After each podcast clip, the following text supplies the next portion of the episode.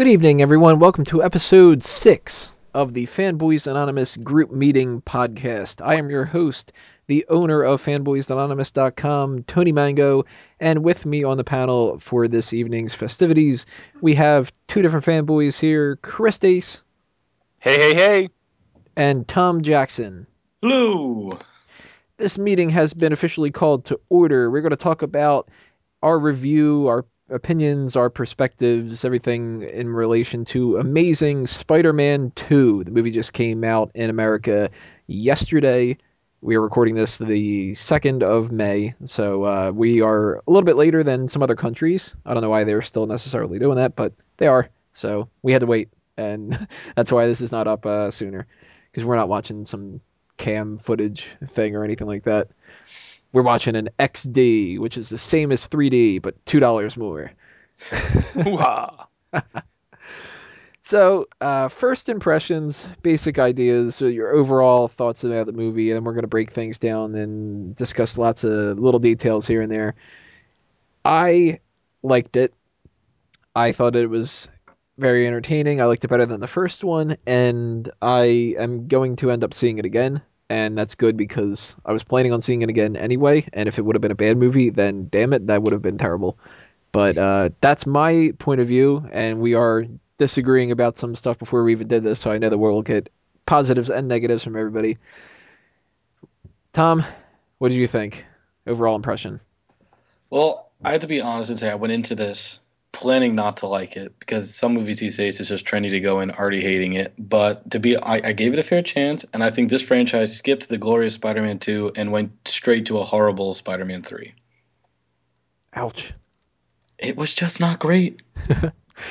Dace, overall impressions? Meh. I, just going into it, it was it was cool to see, but you know, I walked away just kind of like, yeah, that was a movie. It's okay. So we have uh, a green light, a yellow light, and a red light from us, and that's going to really uh, span all the, the different things that we can talk about. One thing I wanted to say in a, in a positive sense is I thought that this movie had a better job of pacing than the first movie. The thing that I really didn't like about Amazing Spider-Man 1, I mean, there's, you know, the little things I didn't like that bothered me quite a bit because I'm a big Spider-Man fan. Um, and then there was little things that bothered me and all that. But the the one main thing as a movie that I didn't like about it was I thought that they crammed way too much in there and tried to make it mean too much at the same time. The main issue was there's about like seven characters that have some kind of a relationship with Peter Parker in the first movie, and they all only have like one scene with him before they like die or the movie's over or whatever. like uh, Uncle Ben has literally, I think, one or two short scenes where he calls Peter an asshole basically, and then gets shot. And then it's like, oh my god, Uncle Ben, you're so perfect. Why did you die? And it's like, no, he was a fucking asshole in this movie. And he didn't say the one line. right. Come on. With great power, there comes great stuff. I don't remember what the rest of that line Well, is. like that was another thing that bothered me is they went out of their way not to do certain things. Like Yeah. they went, they had to do a different costume. They had to uh, make these same things that were a part of the origin, but they didn't want to do it, so they did like this half-assed, we're gonna purposely not do it kind of thing, and that stuff bothers me. But the pacing with that, with not just Uncle Ben, but it came with Lizard. I mean, they had like two conversations, and then it was like, oh my god, my my big mentor that we maybe spent like 25 minutes talking over the course of my entire life. Uh, you turned into a bad guy, and my semi girlfriend that I've stalked, her dad is dead. No, you Well, hated maybe, me. Like, maybe you stumbled on the secret recipe for Peter Parker. He only spends time with people for like 10 minutes, and then that's it. So He's just kinda like, I got a minutes is a big skateboard. go do some other shit. but with this movie, I thought that they did a better job with that. I thought um, when they introduced Harry Osborn, they already had built in the idea that they were friends before, so they could kind of skip that a little bit. But he didn't need to have that much of a relationship with Max Dillon. He could just. I mean, that actually helped it, even that he had only met him the one time, and then he was just like, "Ah, I can't remember your name." Shit. Oh, Max. Yeah, sure, Max. Wait a minute, you're a bad guy. Uh, now I'm gonna fight you. Uh, so I like that better. Now that we had Gwen Stacy from the first movie, that built up some of the groundwork, and we could just go right into their relationship. And another thing with the pacing issues that affects the characters that really bothered me the first time around, but they I think that they fixed it this time. Aunt May really got screwed in the first movie.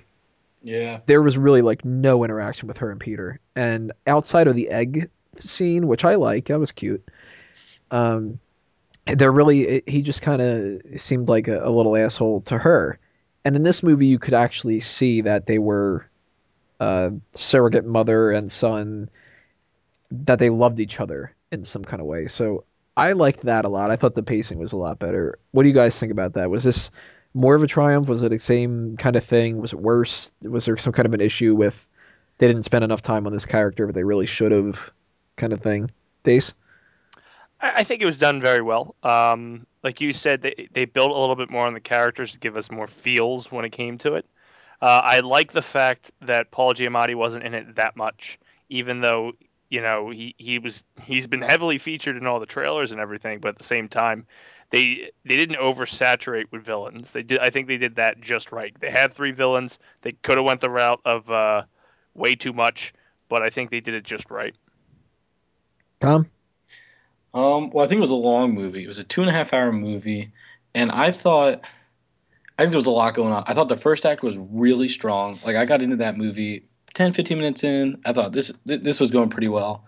But for me, the second act, it was just trying to do a lot, a lot of character work with a lot of different people, trying to do like three different themes, and obviously we'll get to the the big moment at the end, which I thought the big moment should have kind of heralded the end of the movie, but it kind of heralded the end of the second act instead and then we had this additional 15 20 minutes that i'm just not convinced was necessary I think I know where you're going with with that because I had somewhat of a similar uh, idea. yeah about that. I, I think i couldn't appreciate what they were trying to do at the end just because i mean again the big moment at the end of act two was just so heavy and honestly something that hasn't really been, been done in superhero films um, that I, I think trying to which I understand why they just try to start rebuilding something there because especially for this to be a family movie, that's a heavy moment. But to try to like go straight into it, like this pseudo action scene, uplifting, he's back on, on or off the horse, however you say that, it, it just didn't really work for me. And I thought Act Two got really, I just got thought it got really muddled. We because we had he had the Electro story bubbling, he had his weird thing with Harry bubbling, he had his weird thing with Gwen bubbling, his weird thing with his aunt, the weird thing with his parents like I, I just I thought it was just trying to do too much. Let's talk about some of those different storylines going on. Um, uh, I guess let's break it down character wise. With the Gwen thing, one issue that I had with the Gwen storyline, and I can understand why they did it, but at the same time, I kind of think maybe they could have figured out a different way if they. I, I don't want to say something as uh, um, condescending as if they would have thought about it another 20 minutes, but I think that they could have gone a different route. Instead of having her main story be that she has some kind of a scholarship and she might move to England, and that's something that's really putting a timetable on the relationship, I think they could have figured out a different thing to do and kept the same idea of will they, won't they? Uh, you need a bigger commitment to this than just breaking up and getting back together and everything. Is that something from the comics that she went to Oxford or anything? I don't remember ever, ever coming across that. But then again, I'm not the best scholar when it comes to comics. Do you guys remember anything like that happening? I haven't read the Death of Gwen in a while. Whoops. Well, there you go. I haven't read the Gwen Stacy arc in a while, but um, I remember it was a lot of this will they, won't they, because it, it, they actually did a nice little nod to it because their one big moment was when they were together on top of the Brooklyn Bridge and they embrace and they finally decide yes they will, and then chaos ensues. Apparently, she was dressed the same way that she was in the comics when they did that storyline Right. too. Well, I, I think they took a lot of the, um, at least the essence of the story. I, I think that was the best part of the movie, to be honest. Partially because they're dating, you know, in real life, so I think their chemistry was a little better.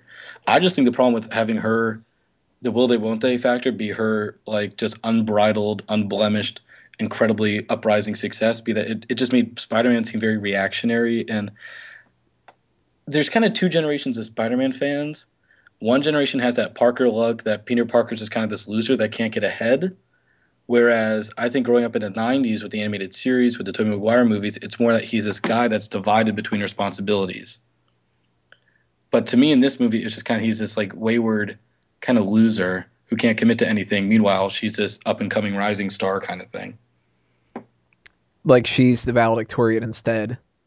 It's not that he has to be valedictorian. It's just that she's she's out of college. She's already somehow she's already working on the side as an 18 year old girl at a major company. We can get to that later. But she has all these things going. She has college plans, and I mean, Aunt May mentions um, college for Peter. That that's why she's going to nursing school. But can you really say like where Spider Man is in his life when you see this movie?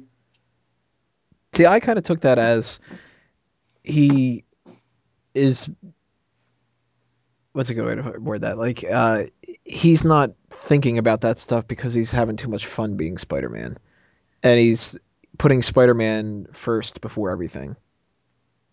So Yeah, it, it's not that like he um, is he he can't figure out a way to like get his life together and stuff. He spent his whole life kind of just being the guy in the background, and now he has the spotlight, so he doesn't want to lose it. And that's why. I mean, it's not necessarily like a good thing that that's the case, but that's why he does come back at the end because he realizes that that is like the main thing in his life. And even though, spoiler alert, I mean, you're going to do spoilers this whole movie, so if you haven't gotten it by now, uh, even though Gwen dies, eventually he is going to have to move on, and it's better for him to be Spider-Man than just being mopey old Peter Parker again. Well, I will say in that last 10 minutes, they do a better job of making him a symbol of hope than DC did in Man of Steel for two hours. Fuck yeah. I died when they said that symbol of hope thing. I was like, no way did they just throw down the gauntlet and totally do it better. That's like everything with Marvel happens now, and they just go, okay, remember that scene in Man of Steel where they fucked up and did it wrong? Let's do it right. Like, we have we have to do something like a political message. Captain America, go. Do it do it right and do it so well that everybody else will compare you to the Dark Knight. And uh Spider Man, yeah, he's got blue and he's got red, and now he's better than Superman.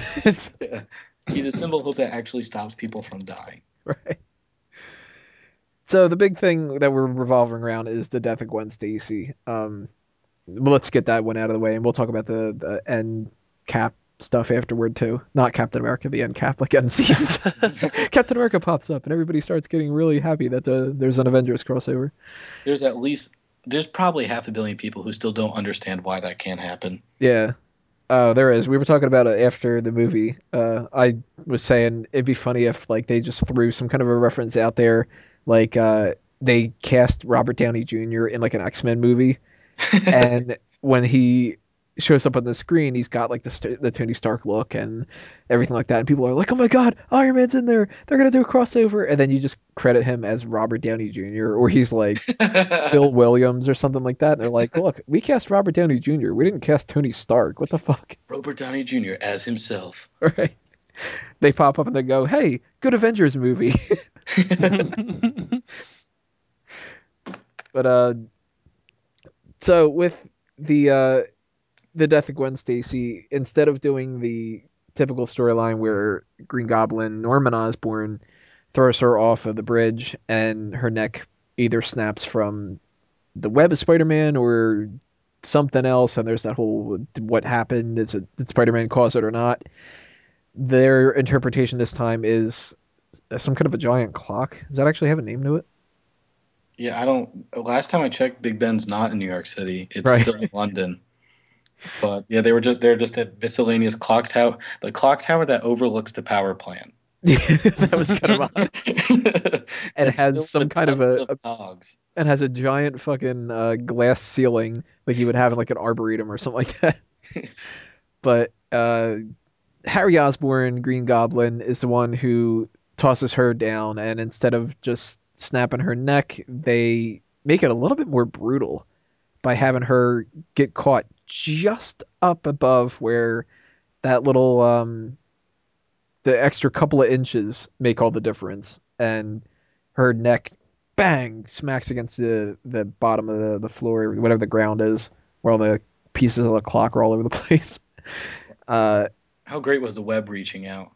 ah, i loved that. I I actually didn't forgot love to all the slow mo, but that the the movie really a lot of the fight scenes cut between the the quick action and real almost matrix slow motion. So you kind of i think it's kind of them showing off showing some of the intricacies of the real fluid combat but he fires that web shot that makes it between four different cogs perfectly and the, the ends of it reach out and just make a hand like web. It's it's perfect. That was I thought that that was one of the best parts of the whole thing, and something that they should incorporate into the comics or something. Not like you know every time he does, does the spider web it turns into a hand, but like the the symbolism of that of just you know it's the last thing that you could possibly do. You you have your hand out. It's I need to grab her kind of a thing, and that was fucking beautiful. I thought. What did you think about that, Dace?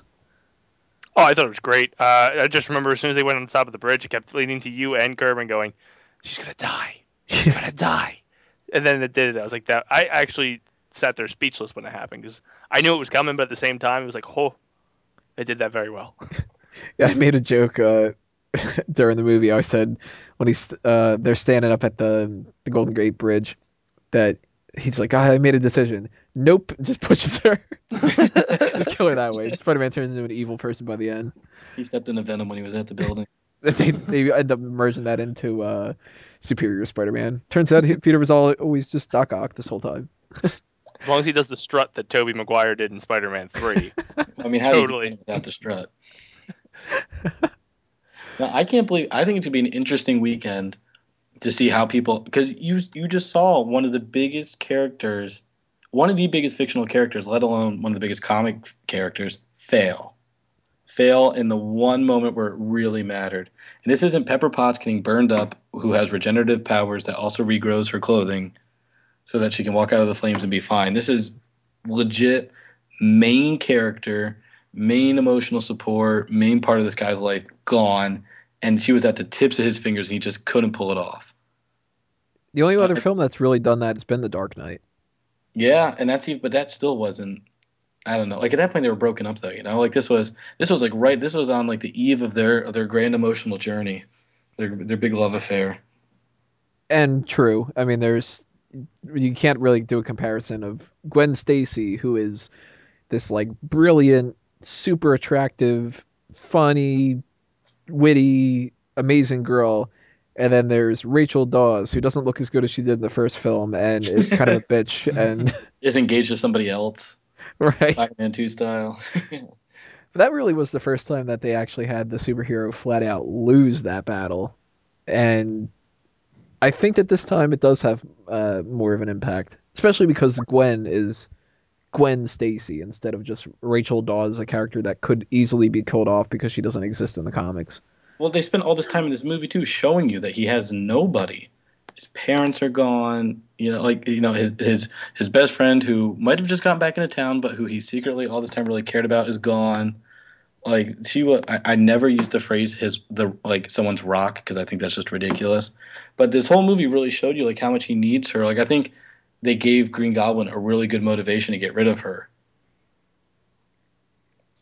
What with the uh, the blood storyline? No, well, no, he said he made like this emotional point where he met her in the elevator, and she was talking about Peter, and she kind of said he kind of extrapolated from what she was saying that she is the thing that keeps people go Peter going. This is after Peter Parker slash Spider Man essentially stole hope from Harry Osborn and said, "I won't try to help you beat this essentially terminal illness you have," and he realized. Oh, Gwen Stacy is that person to Peter slash Spider Man. She's the reason he keeps on going. She's the reason he's able to get through all these hardships I know he has in life. So that's why he decides to rob him of her, just like he's robbed Harry of his hope and his one chance at life. I actually liked even the concept. Well, you know, we'll we'll break down Green Goblin a little bit later. We'll, we'll keep on uh, Gwen Stacy for now. With um with the death of Gwen Stacy, they were introducing a character uh, that they ended up cutting out, and that was Mary Jane. Uh, she was going to be played by Shailene or Shaleel, I think it's Shailene um, Woodley, and supposedly they cut her out because they said we have too many characters in this, and we just wanted to streamline it, and it didn't make any sense. I don't know. I get the impression that they they cut her out half because of that, half because they saw the backlash from the fans. Pretty much everybody was just like, she's not hot enough to be Mary Jane, and while while at the same time 99% of the people that are writing that on the websites, you guys know, would totally just fawn over her if they saw her in person or whatever. And that, there's that whole like, oh, she's a four out of ten. I wouldn't bang. Sure, sure, okay. Yeah, okay. Uh, but at the same time, I do kind of agree. I think that we went through the first Spider-Man series where we had Kirsten Dunst, who's not an unattractive woman at all, but she just doesn't scream that super hot supermodel Mary Jane kind of thing. If they would have gone with that again, that would have been odd. Um, so I think that they half did it because they wanted to recast and half because of the the streamlining stuff. But something about that uh, with the death of Gwen Stacy, I think if they would have introduced the Mary Jane character in here, it would have been an issue because it would have seemed like he moves on way too fast. right. Like I, I if there's be no hope when she dies. right, if he would have met Mary Jane like you know midway through the movie, and then at the end they he she bumps into him again, and it's like, oh, how you doing, Tiger? And then he's just gonna like, oh, I can fuck that girl. Okay, like that would have been kind of bad. Well, I thought it was interesting if we're on the Women of Spider-Man that they brought. I haven't checked the credits, but is Harry's assistant Felicia Hardy? I That's what I- think I think she is supposed to be Felicia Hardy. That's what I presume from the name Felicia. I thought it was. It could be cool to see her. If, I mean, her character. They didn't really do anything with her to hint that she could be an, an, an A top billed star for any of these things. But it'd just be nice to see. Them. I mean, they had Spencer Smythe in it as well. So hopefully they're trying to expand the world a little bit. Well, Dace, what do you think about the Mary Jane thing? Do you think it's a mistake that they didn't add her in here, or is it a good thing? What do you think about that casting? Who should play it if not her again? I, I think it's a good thing they didn't bring her in. Like uh, you, you had made point to, they had a lot of characters in this and a lot of development they were trying to do with everybody. And I think if we were in the theater and we got five minutes of Mary Jane, we probably would walk away irritated, irritated and say, "Well, why the hell did they do that?" I, I know they want to set up for the next one, but I think killing Gwen and leaving him alone sent a more of a powerful message than introducing Mary Jane real quick and then you're screwed. What do you think about Shailene Woodley? Would she have been a decent choice, or Eh, it doesn't bother me either way. I could care less. Well, one thing I loved that they did in this was after Gwen dies, they do the, the stereotypical funeral scene. It seems like every sup- uh, Spider-Man movie has to have a funeral scene. it's like Arrow in the hospital scene. it's just it has to happen, uh, which is like Jesus, who's gonna die the next one? Um, but what I really liked about that was the passage of time, and that they showed that it wasn't just she dies and he grieves for like a week, and then you get this kind of impression of like, oh man, like my life is over, but it'll be okay. I liked how this clearly has been bothering him for, at the very least, a year has gone by. I And- go ahead. And uh, one thing I really liked too that um, they didn't, I don't think that they mentioned in the movie, but when I downloaded the, or well, okay, when I bought the soundtrack, uh, the the song that they played um, during that, if I'm remembering correctly, and if this is the right song and all that, it's called "Let Her Go," and I was like, "Damn it, that's good. That's a good pun to do that because the whole letting her go, dropping her, letting her go physically and emotionally and mentally and all that, perfect way to sum that up. And um, it's a weird situation to deal with when you have like a the love interest dies in something because if you make your hero move on, they kind of seem like an ass. But if they don't move on, then you just have this completely bitter, depressing person. And somebody like Spider Man has gone through so much stuff over the years in the comics and TV shows and everything, but he's always still at his core been a positive hero. And if they would have made it too depressing, it would have gotten bad. And then you go the whole dark and gritty because we like the Dark Knight kind of thing. Um, so I like that they they acknowledge the fact that it's not just um, pushed aside, but at the same time you can get over it, and not ne- not necessarily that you get over it. And you know, uh, the good line from Aunt May about it'll always be a part of you, but you'll you'll find another place to put it in your life, kind of a thing. I like that a lot. I think that they could have handled that really poorly, and they figured out a, a good compromise. What do you think, Tom? Um, I, I think the cool thing about that was the fact that, you know, I know we'll talk about it at some point. I know a lot of other people are talking about it. It's, you know, do we want to see Spider-Man in the Marvel Cinematic Universe at some point and all these things? I think that death montage and time lapse is a, is a strength it has by being its own independent franchise. They don't have to worry about keeping up with all the other movies or or building up to some other big movie because Spider-Man Spider-Man himself is as big of a character as all the Avengers are together, in my opinion. So I think to let this one guy stand tall and, and to kind of let all these things happen to this guy is is just as compelling as as having a Thor movie and a Cap movie all tying together. So I like that we could stay with him for this whole. I think on, on I think in the movie he said to her that it's been like five or six months. But the fact that you can have that passage of time and, and commit all that time to that character and the events of his life, I think it just makes it all feel like it has more value. Like all these all these events are weighted more and have more significance. Did you cut out there, or did the? No, I I just Okay. I trailed off with a strange inflection in my voice. Yeah, but I I, th- I I thought that part was very satisfying. But I think maybe that's why I thought transitioning then into like a mini fight scene was weird. well, with the mini fight scene, I kept thinking to myself, I know that um, Paul Giamatti becomes Rhino in this, and we're running out of time here. Like, what's going on? I'm still not seeing Rhino. Did they like cut that out and show That's what I was thinking when he was swinging to the power plant. I was like, it's nighttime, and all that Right. footage of the rhinos in the afternoon. Right, Like, like, don't tell me this is like a 14 hour marathon fight here. Yeah, like it ends up okay. You fought Electro and he's done. Oh crap! Now Harry's the Green Goblin. Oh okay, he's dead. Oh crap! Now there's a Rhino. Then it's like Yeah. afterward, then it pops up. I'm the Shocker, and he's just like son of a bitch. Like fuck! Now I have to fight Big Wheel. Seriously? yeah. Oh no! There's the Hypno Hustler. And whoever Mr. Fear is. Ugh, Mr. Fears. Yeah. Um.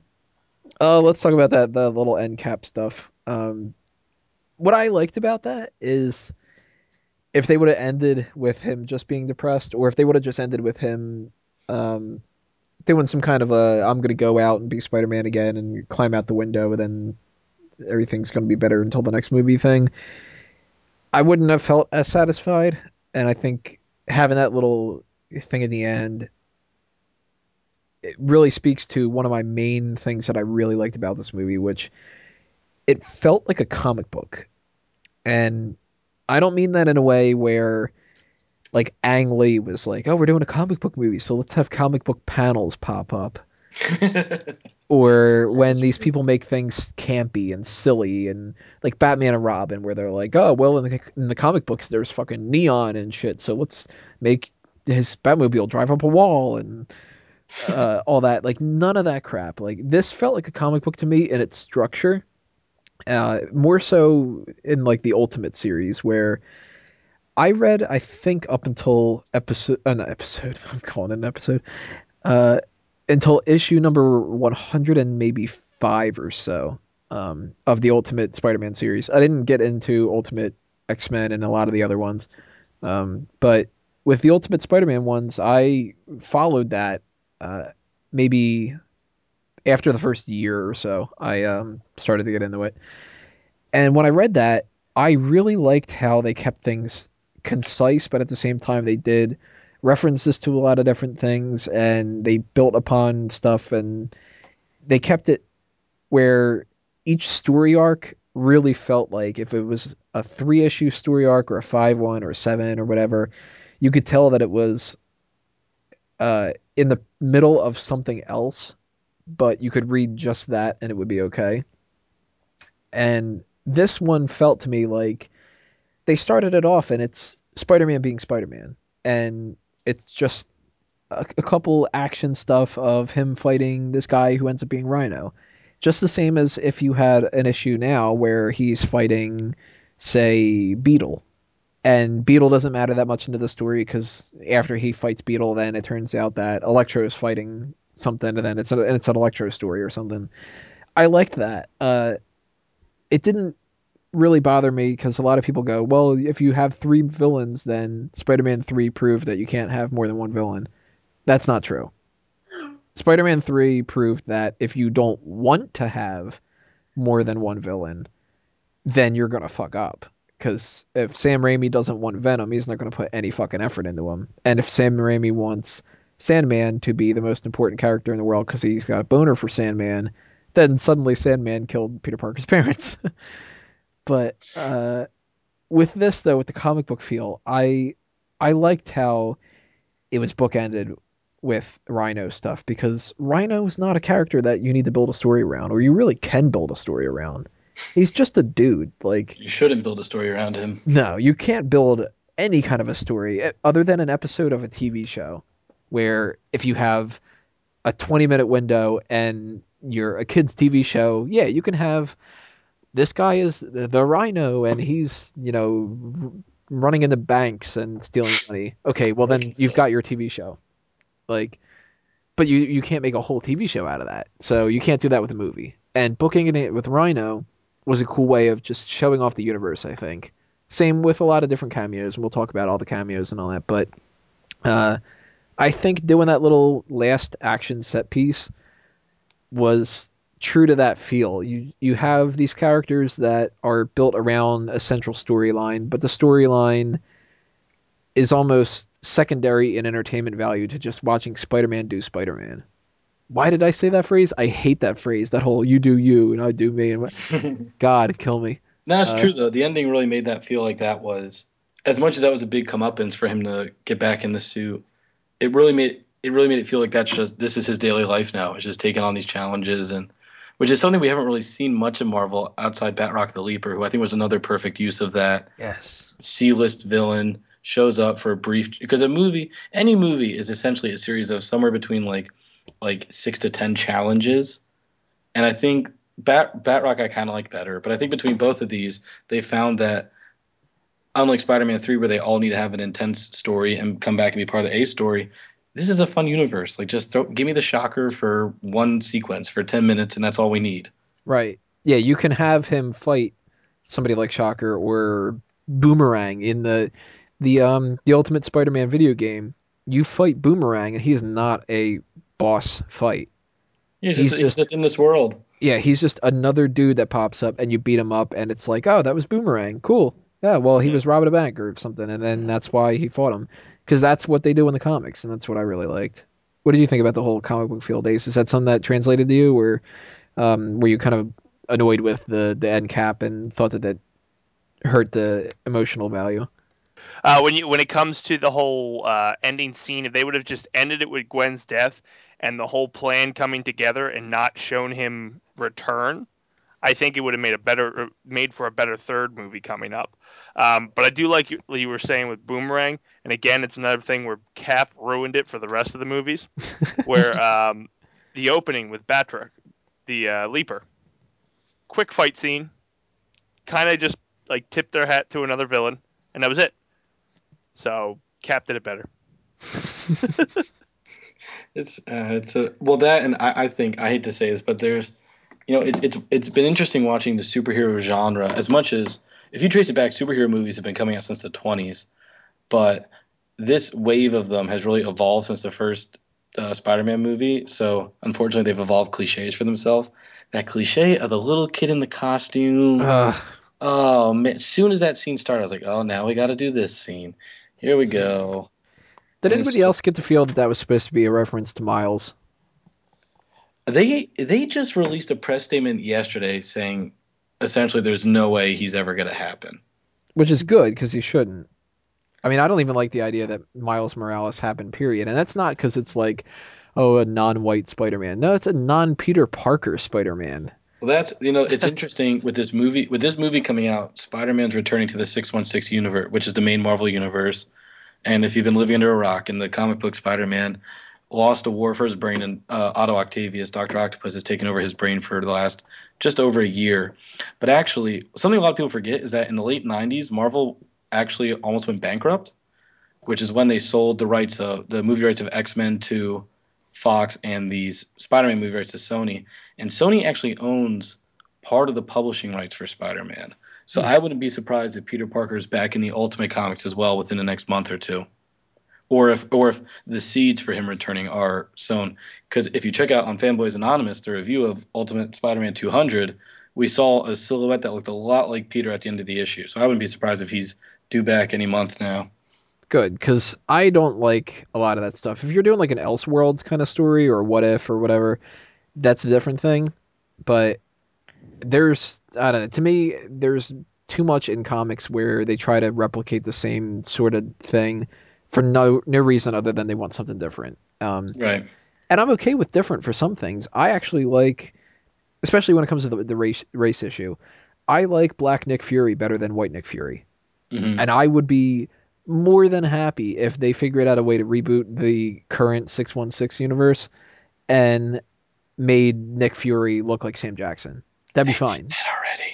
They did, but Yeah. it's but it's not his like uh, son who isn't really Nick Fury. He's like Nick Fury Jr. kind of thing. Oh well, yeah, they did that. Well, that's I mean like just flat out he is Nick Fury. Oh, he's if they do it like that. been. Yeah. No, they didn't do that. That would be there'd be people pillaging things if they did that. Right. But like I that means I don't like Miguel O'Hara and I don't like Ben Reilly. I like my Batman to be Bruce Wayne. I like my Superman to be Kal-El and I like my Spider-Man to be Peter Parker. I'm a simple man. Spider Man is Peter Parker, not one of these fake Spider Man. not one of these different costumes.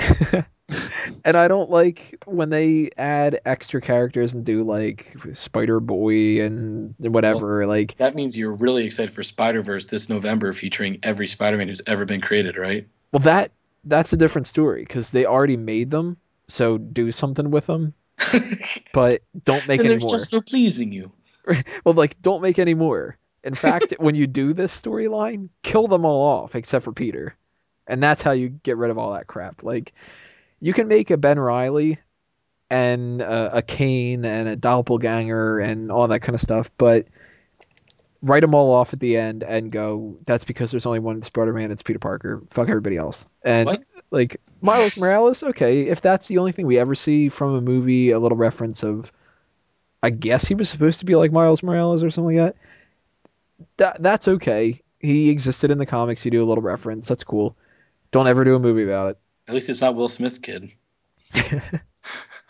But I would be just as annoyed if they made a Miles Morales movie of Spider-Man as if they did, um, if they would have made the Joyce, Joseph Gordon-Levitt version of Robin. If they would have made him Batman in a movie, he's not Batman. He is uh, a what-if version of Robin, so doesn't count. Like, I just think it's a strange idea. It's like very meta. It's like, look, we're showing how much Spider-Man means to people in this world. Like, isn't this whole movie supposed to be to make him mean something to us in the real world?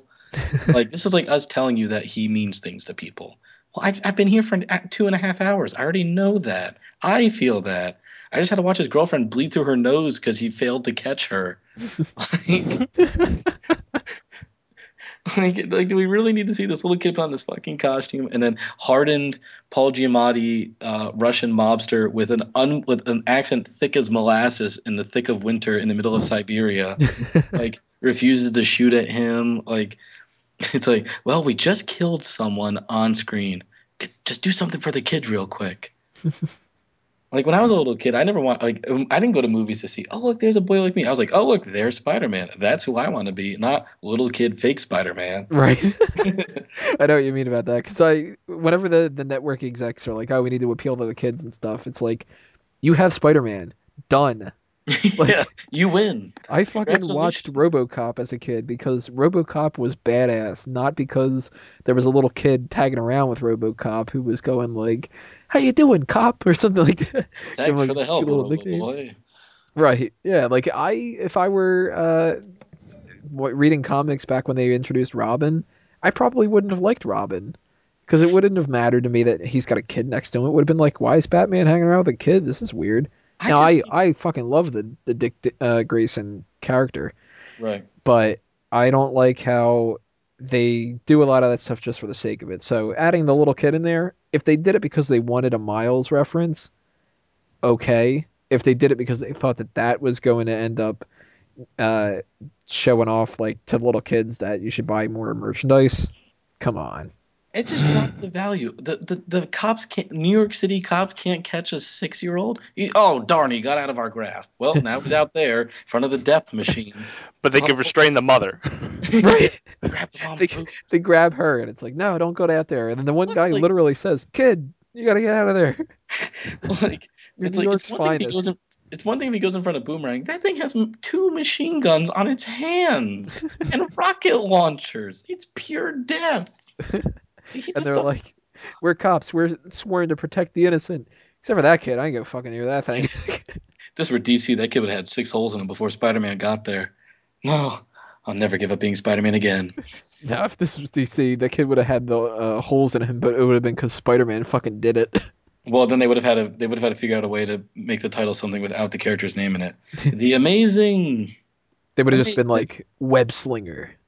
yeah, wall crawler, Dude who gets bit by spider. the movie. Spider Teen. Oh man, so I I was I guess you could call it lucky enough to see one of the last three performances of the not hit Broadway play Spider-Man Turn Off the Dark. And there was a point in that movie where Electra was like, "I'm gonna turn off all the lights in the city." I was like, "No, no, no, that is too close to the title of that play. It's too easy for someone to say, now we gotta turn off the dark." and everybody just starts breaking out into dance. Know, well, I'd start singing one of the memorable songs from that movie if there was one, or from the play, but Did you get injured when you were seeing it? no, which means I didn't have an experience, which is awful. So, uh, any other thoughts about the end cap stuff before we move on to whatever different topic we move on to next? I think there's a bigger conversation to be had about sequel setup, so we'll save that for later. All right, action. Let's move just on to that one because that's a pretty easy transition. I think that this was the best example of Spider-Man action that we've ever gotten. Um, he really seemed more like Spider-Man in this one. He's agile, he's flexible, he um, is doing a lot of moves that you would see in like a video game for it, instead of just a couple punches and some obvious wire rigs like in the first movie. Which credit to uh, Sam Raimi. When they did that first movie, they did a hell of a job for never having any kind of a reference point, knowing what is good and what doesn't work and all that. They Right. pulled that out of their ass extremely well. So it's not that it's like, okay, well now enough times passed, so fuck those guys. They didn't do a good job. No, they did like the equivalent of what Star Wars did, where Star Wars doesn't look as good anymore. But back in the day, phenomenal. Yeah, So- it, was, it was a trail setter, trailblazer. Right. So credit to them for that, but at the same time, I think that this upped the ante and this gave us the best action out of all the Spider-Man movies. Dace, what do you think? Uh, definitely. Uh, there were some points though where it was entirely too fast. Like I'm old, I guess, and I can't keep up with the screen moving so fast anymore. but he was flying through those freaking streets and spinning through the pillars and stuff like that. I'm like, holy shit! But like you said, it's exactly what a game would be like, or actual Spider-Man fighting. Uh, I'm just old and can't keep with it. You're sitting there like in your seat, just oh, I, gotta, I gotta calm down. What did he just do? Just go, just go play chess in Central Park. God damn it! Yeah, then it'll show us that you still have your powers. Yeah. um, I guess I'll pick up on the old man thread there. Um, I'm gonna have to say I'm a little disappointed because I think I agree this was some of the best Spider-Man action, but that's because it was the least human in a Spider-Man costume during the action. And if there's anything The Matrix Reloaded taught me, it's that it doesn't matter how cool and choreographed a fight scene seems. Ten years from now, it's gonna look like crap. Because if you go back and watch that Smith Neo fight, it's just it looks like Wallace and Gromit. Um, and I thought some of the moves were really, really cool, and I really enjoyed some of the intricacy, but I didn't love it constantly slowing down. yeah. Like to really, because there was a point where it's like these action sequences aren't that long if you play them normal time, and the amount of stuff he's doing, like it isn't that interesting. Like he just kept doing like essentially like plug and chug. Like, well, I'll jump over here, nope, jump over here, nope, jump over here, nope, nope, nope, nope, nope, nope. Real time punches him. Okay, that worked. Um, and I also thought the slow motion, like there was a, there was that I so I'm the blood red angry red light in this uh this triumvirate conversation, and I didn't like the movie, but I really like the first ten minutes I thought were solid, and maybe that's why for me it was just a slow ascent from there. But like the opening scene, it's him being cocky and agile Spider-Man's like, wow, this is cool action. Okay, slow motion. Oh wow, you can see all those cars crashing and blowing up. Wow, everyone who was in that car just died. All right, yeah, well, I guess we're cool with that. That's fine. Like that part where he, he saved that one from the cab. The cab flips over, front end crunches inside the ground. Haha, cocky aside. Someone just died in there. I had the same kind of idea though.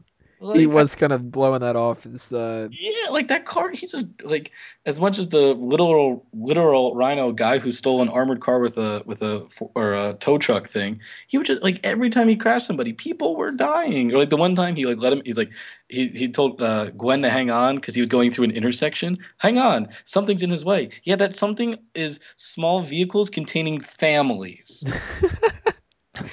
like. So, I mean, again, if we're talking about the the symbol of hope thing, he was certainly a better symbol of hope than than uh, Superman and Man of Steel, who who probably let about eight square city blocks just crumble. But uh, I don't know. To to me, it was good action, but I think movies like these that are popcorn movies, where you know you're gonna have some you're gonna have some plot hangups. They're trying to do a lot. It's hard to do serious drama when you're trying to make it a family popcorn movie. I think the action has to balance it out, and for me, it just didn't quite get there. Dace. What did you think about the action stuff? Uh, Anything else that you hadn't touched upon before? no, I just like I'm old. Couldn't keep with it. And like he said, ten years from now we're gonna look back like, huh, Electro looks like shit. Well, that I think some of that stuff like it looks like it was made to be video game levels, like when he's Mhm. bouncing through the pylon or those like energy tubes and stuff like that. hmm I thought he got his ass kicked too. Like like that part, like he had like nothing going for him. No, like he had no way out of that. Gwen's the only one who got a good shot in, and then you know Yeah. she died. Oh yeah, okay. We'll have to save the whole I'm the only person who can turn off the power plant by using the large switch labeled emergency shut off. That the guy had a key to in his hand, like he could have done it. Well, Hand they have propped up. hand propped up, just in case you were wondering. oh my, like ah, because that's it's like the setup. It's it's the little things. Well, you're the I'm Peter. I have to be here. I'm the only person who knows how to open the emergency shut off button. Well, if the only person, I guess we have to then. Well, special effects. Let's move on to that. I thought that the special effects were great. I really don't have too much else to say about that. I mean, great special effects are great special effects. Uh, it's not going to win any awards though. That's one thing for sure. He never really had any big bursts of it, you know. I mean, I guess he had that power station at the end, but it was a there was a good half hour, forty minutes of that movie that had no action. Yeah, about like um, maybe When- like halfway through or so. yeah, we really focused on the Harry story when he really just became crazy. Like there, I mean, I guess there was. Oh, I shouldn't say that. I guess there was like a little bit of like, you know, Harry murdering people, but I'm not talking suit. Not a lot of Spider-Man in the suit action. Right.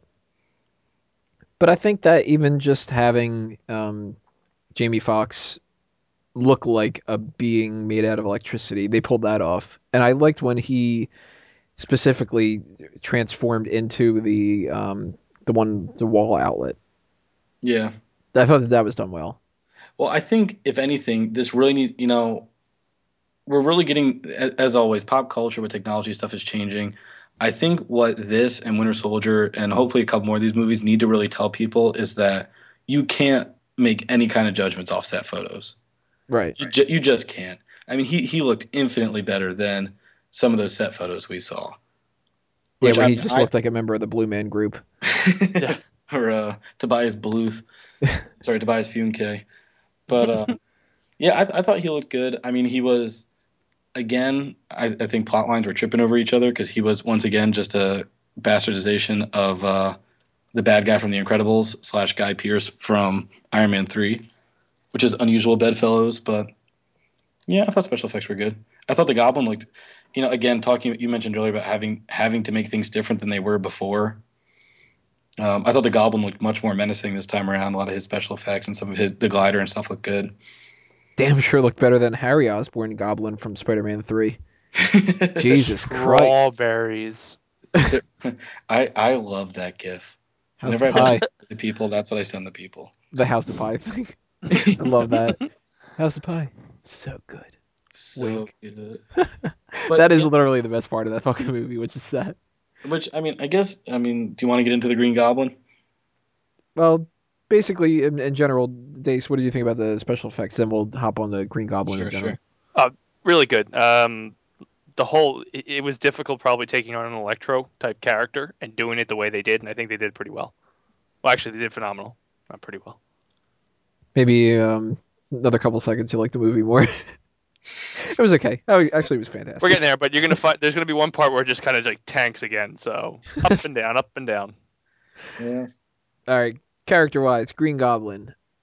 I thought Harry Osborn was both better and worse than the last Harry Osborn that we saw in different ways. Um, he was a little bit too much of a dick, where I didn't get the impression that he and Peter would have actually been friends.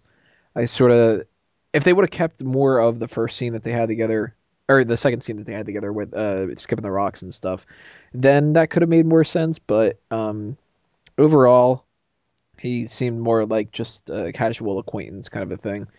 Um, so that wasn't as good.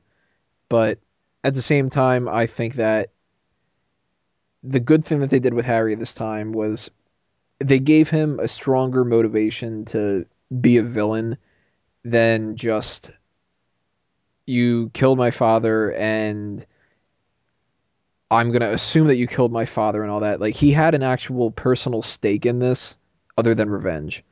And I don't know, my my favorite version of Harry Osborn is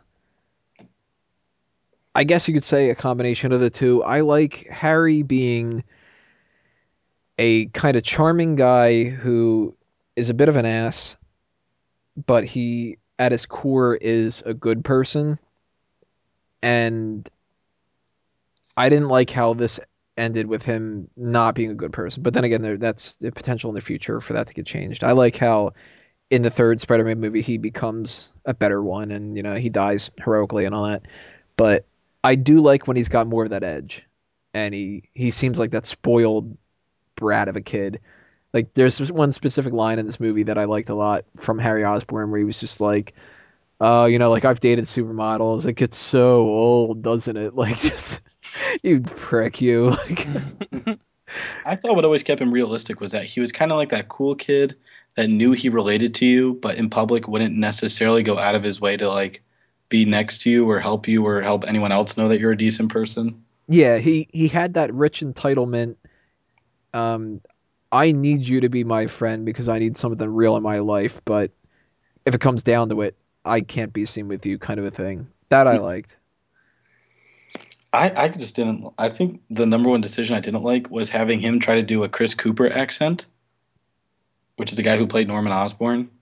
Like he kind of tried. To me, I could tell he was really trying to impersonate him to make it sound like they were. But when we know he was raised in New York City, so I don't. I, I just thought because I think what's his name, Dale Hanan. I'm not sure how you say his name, Dane Hanan. Dane DeHaan. Yeah, I think he's a great actor. Like I was really like I think he kind of got the Goblin laugh. Like I thought he was a very menacing villain at the end. I just think character work wise, he didn't get a lot of room to do a lot. You know what does suck about Dane? Hmm. His two main roles now that have been in movies have been in Chronicle and in this. And in both ones, he plays somebody's friend who ends up being a bad person, Loses this shit. gets superpowers, flies around, and then gets his just ass handed to him. Wait, does that also happen in the Metallica movie he was in? oh, I don't know. that doesn't count. Maybe that'd be funny as hell if it did though. like you get specific typecasts, like Al Pacino, he's always angry. Robert De Niro, he's like a mobster guy. Uh, Will Ferrell, he's always playing like the stupid, dim-witted type of guy and all that. And it's like Dane DeHaan. Okay, here's the part where you get your superpowers. Here's where you fly around. Here's where you die. He's just like, fuck, this is a comedy. Like, I'm I'm in the middle of like a re. Uh, they showed the um the previews for a, a new Annie movie. It's like he gets cast in that. And they're like, you're gonna Yeah, fly yeah. around and do the same shit. He's like, fuck, that's not in the source material. Well, Kill all the orphans. well, you know what's like another trope I'm really getting sick of in the comic book thing is like the the disenfranchised billionaire thing. Damn you, board members! I'll show you to disrespect me.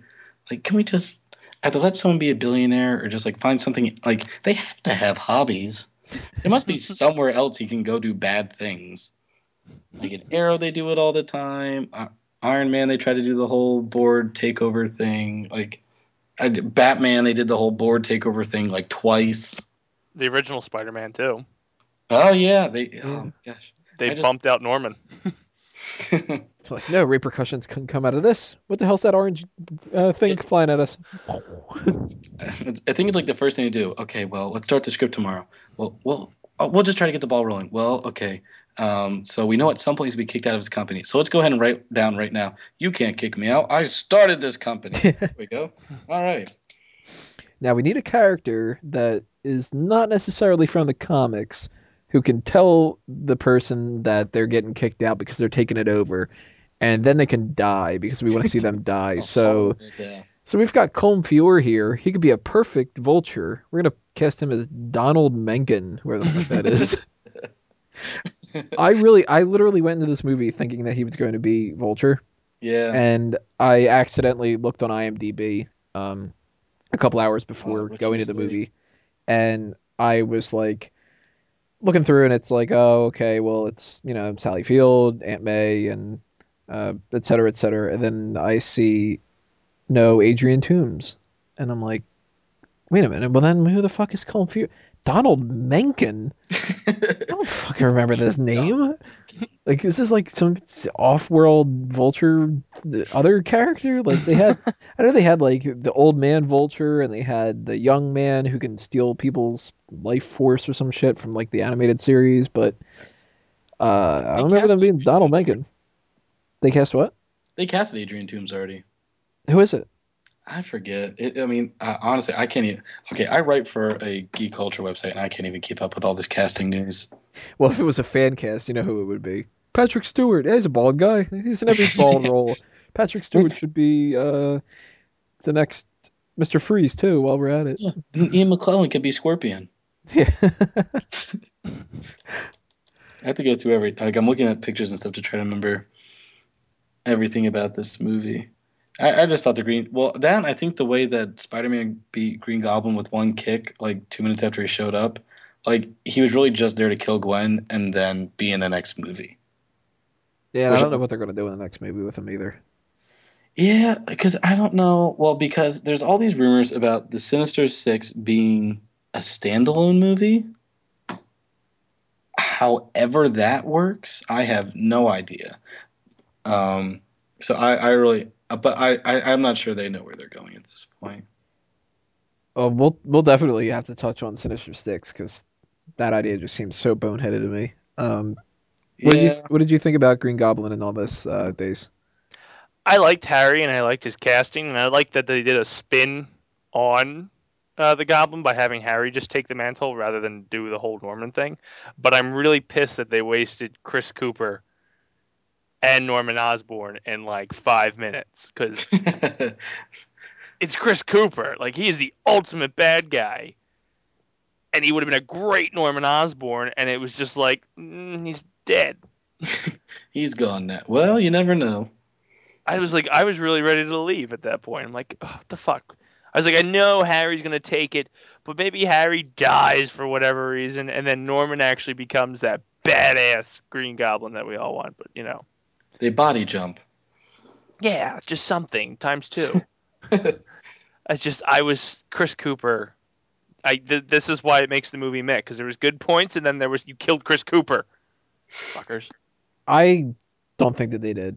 I think he's coming back in the next one. I don't know. I mean, I haven't heard of anything that says that he's cast in it. And then, of course, they could always just say, "Yeah, he was cast in it, but he's in a flashback." Where like what they did with Denis Leary, where he shows up in the middle of nowhere because he's a hallucination from uh, something or other. But like, um, I, I could see Norman Osborn coming back still. I just be- can't. Go ahead, Dave. Uh, th- that'd be just be like sad because Norman Osborn is such a huge villain in the comics for like everybody, and you're trying to create this universe and you kill him like instantly. Oh God, pisses me off. I just can't see that. Maybe it's because I think of that guy as like such a badass. I see them coming up to him with like, like, here's your costume. Get that the fuck away from me. My costume's like jean, like a, a, a pair of Levi jeans and just some bloody knuckles. like I just don't see that guy strapping up and like, here's the green and purple, Mister God. Oh, and here's a satchel full of pumpkins. Get your satchel away from me. I just burn people with Marlboro Reds. We could have an American Beauty reunion. It could be uh, he could be the villain, uh, and then we can have Oh, Kevin Spacey from- could be uh, Vulture. What's her name? Mena Suvari. She could be like um, the hell's that name? The uh, oh, that one that one woman. Um, Just a girl Spider-Man villain. Madame Web. oh god, that would be even worse. I wasn't thinking of that. No, if you're gonna do Madame Web, Helen Mirren. You gotta go with Helen Mirren. There, there's I don't know when it, I think I saw one of my parents like cassette tape covers right when I was in the Amazing Spider-Man cartoon, but ever since I've had an unyielding dream that Sir Elton John would play Doctor Octopus. He kind of like that square head with like the orange bowl cut. He wears the round glasses. He's got nothing else to do. I'd be in for that. You know who I'd like to see play the part? Or we're getting into like fan casting territory here, or maybe we'll do that eventually. Uh, another fanboys cast. Um, I can't remember his name, but he was in the second Sherlock Holmes movie. Oh, he's also in Resident Evil. I know who you're talking about. Mark Strong. No, um, he played Moriarty in the second one. That's not Mark Strong. No, You he got was the villain in the first one, Blackthorn or something like that. Oh, that's Um, right. I want to say his name starts with an R, which means it's probably there's no R in his name. Period. because I'm usually wrong with that kind of stuff. Um, but uh, he's somebody who I thought could have been a good. Jared Harris. Hey, there's an R. There's three. Jared Harris. There you go. Perfect. Otherwise known as like Richard or whatever the hell. I was thinking. Ray. yeah, he could be a good uh, Doc Ock, I think. But I don't even really want to see Doc Ock.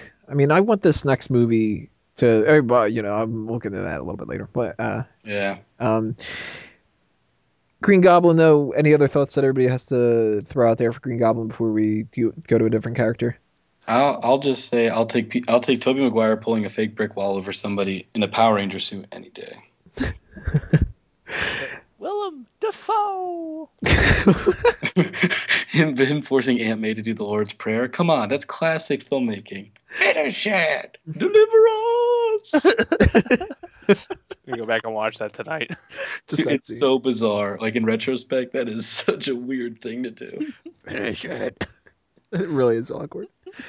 Uh, here's a thing that I had a problem with. We're gonna bounce from big character to small character. Felicia. Don't even bother. She's not Felicia Hardy. They should have just named her something else.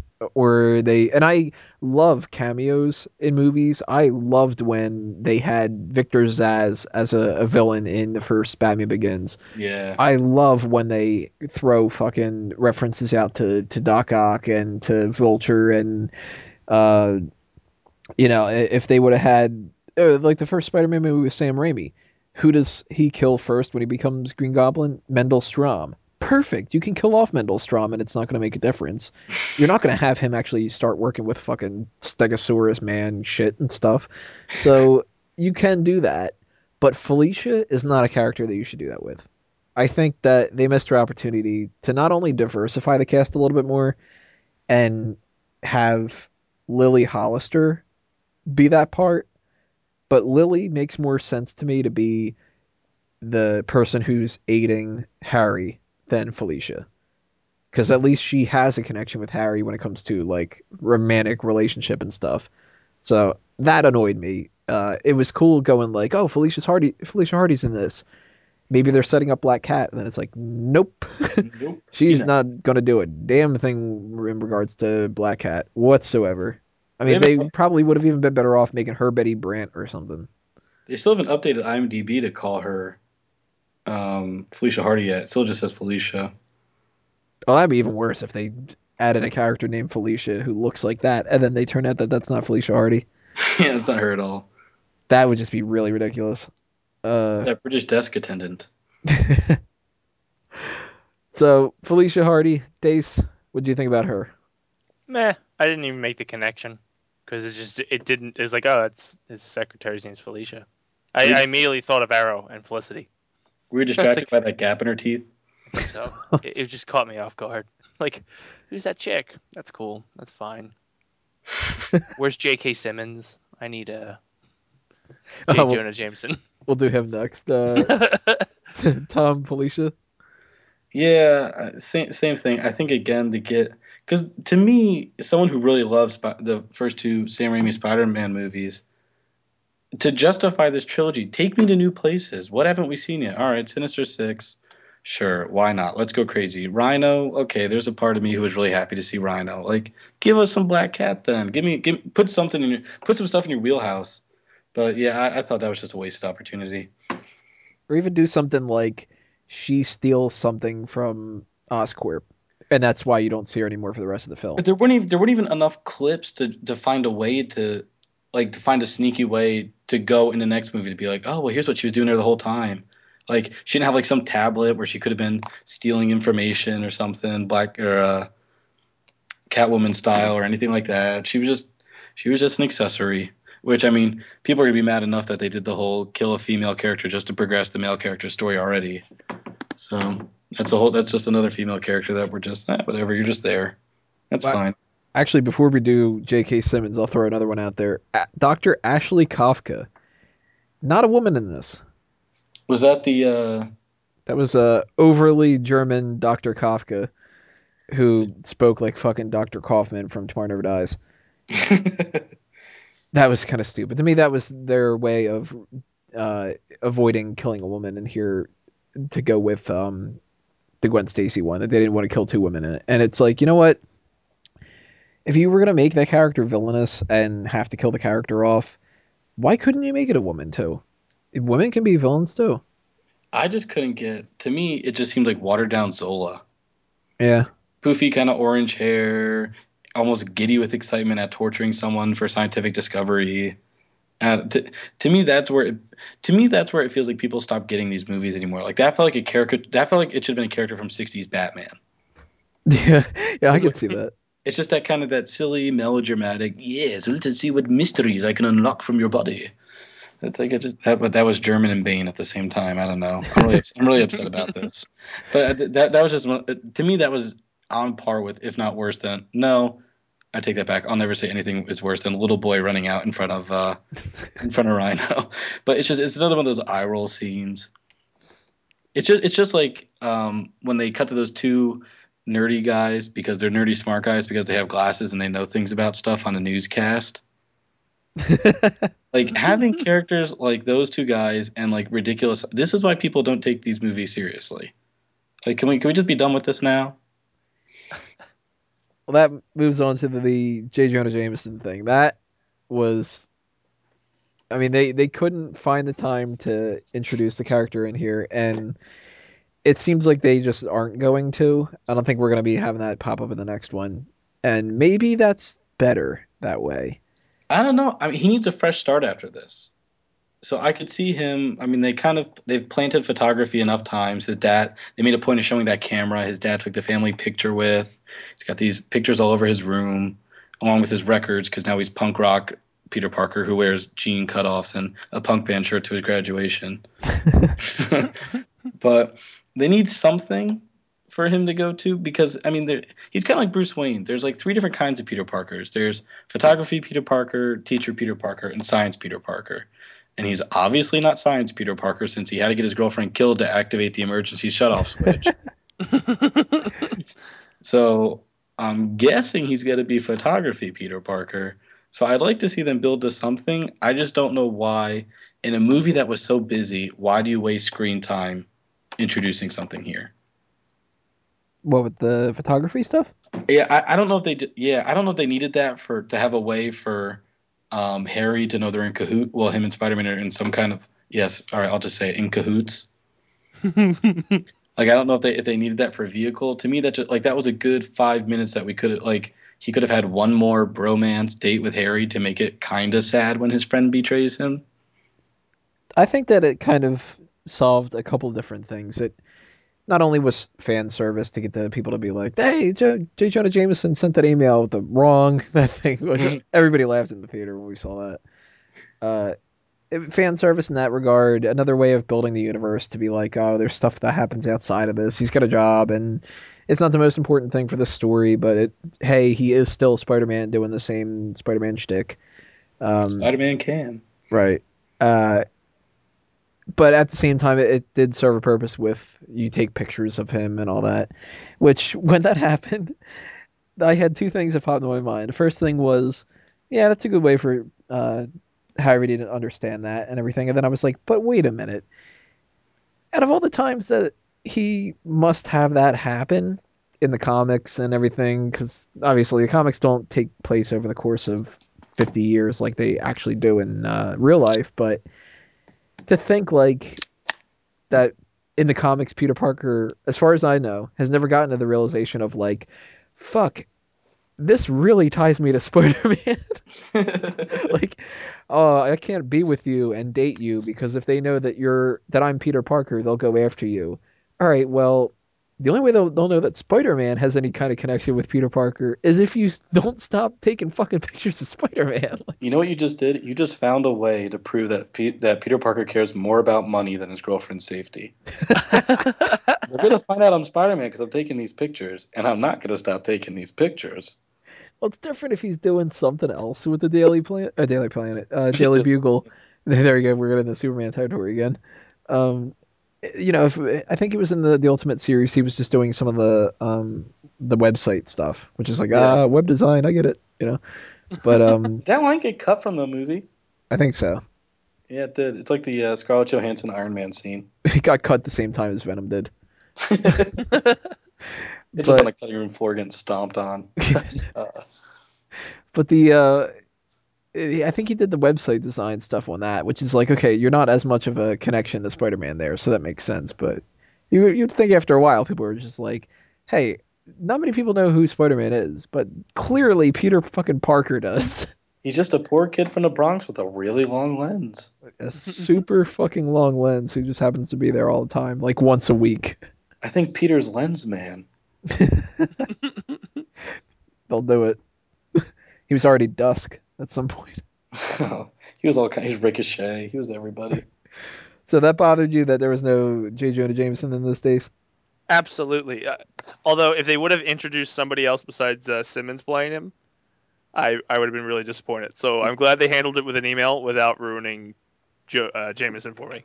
I think Lawrence it'd be Fishburne. worse, I think Huh? it works to recast him to recast the Joker. He was just so perfect. I think I'm you could actually have a better chance at recasting the Joker. Yeah, I agree. That's what I was saying. I totally agree. Because there's a lot of different interpretations of Joker that he didn't really necessarily hit on. Right. But J. Jonah Jameson is what J.K. Simmons did, and that's fucking it. Like, I mean, you can maybe get some people to look like him because that's not really what he looks like necessarily either. But I don't know who could like have that voice for it and that um, snappy uh, delivery and everything. I really, whenever I've tried to do like a fan cast kind of thing, I can't think of shit for when it comes to that. I could think of ten different Peter Parkers. I could think of twenty different people that could play like Norman Osborn. You could get Jason Isaacs to play that part, uh, and he could do just as good, if not better, than a Chris Cooper. But J. Jonah Jameson, nothing, squat. he owns that part. It's like Michael Jordan. Just retire the part. There's no more J. Jonah Jamesons now because he ruined it. No more 23. It can only be played by emails.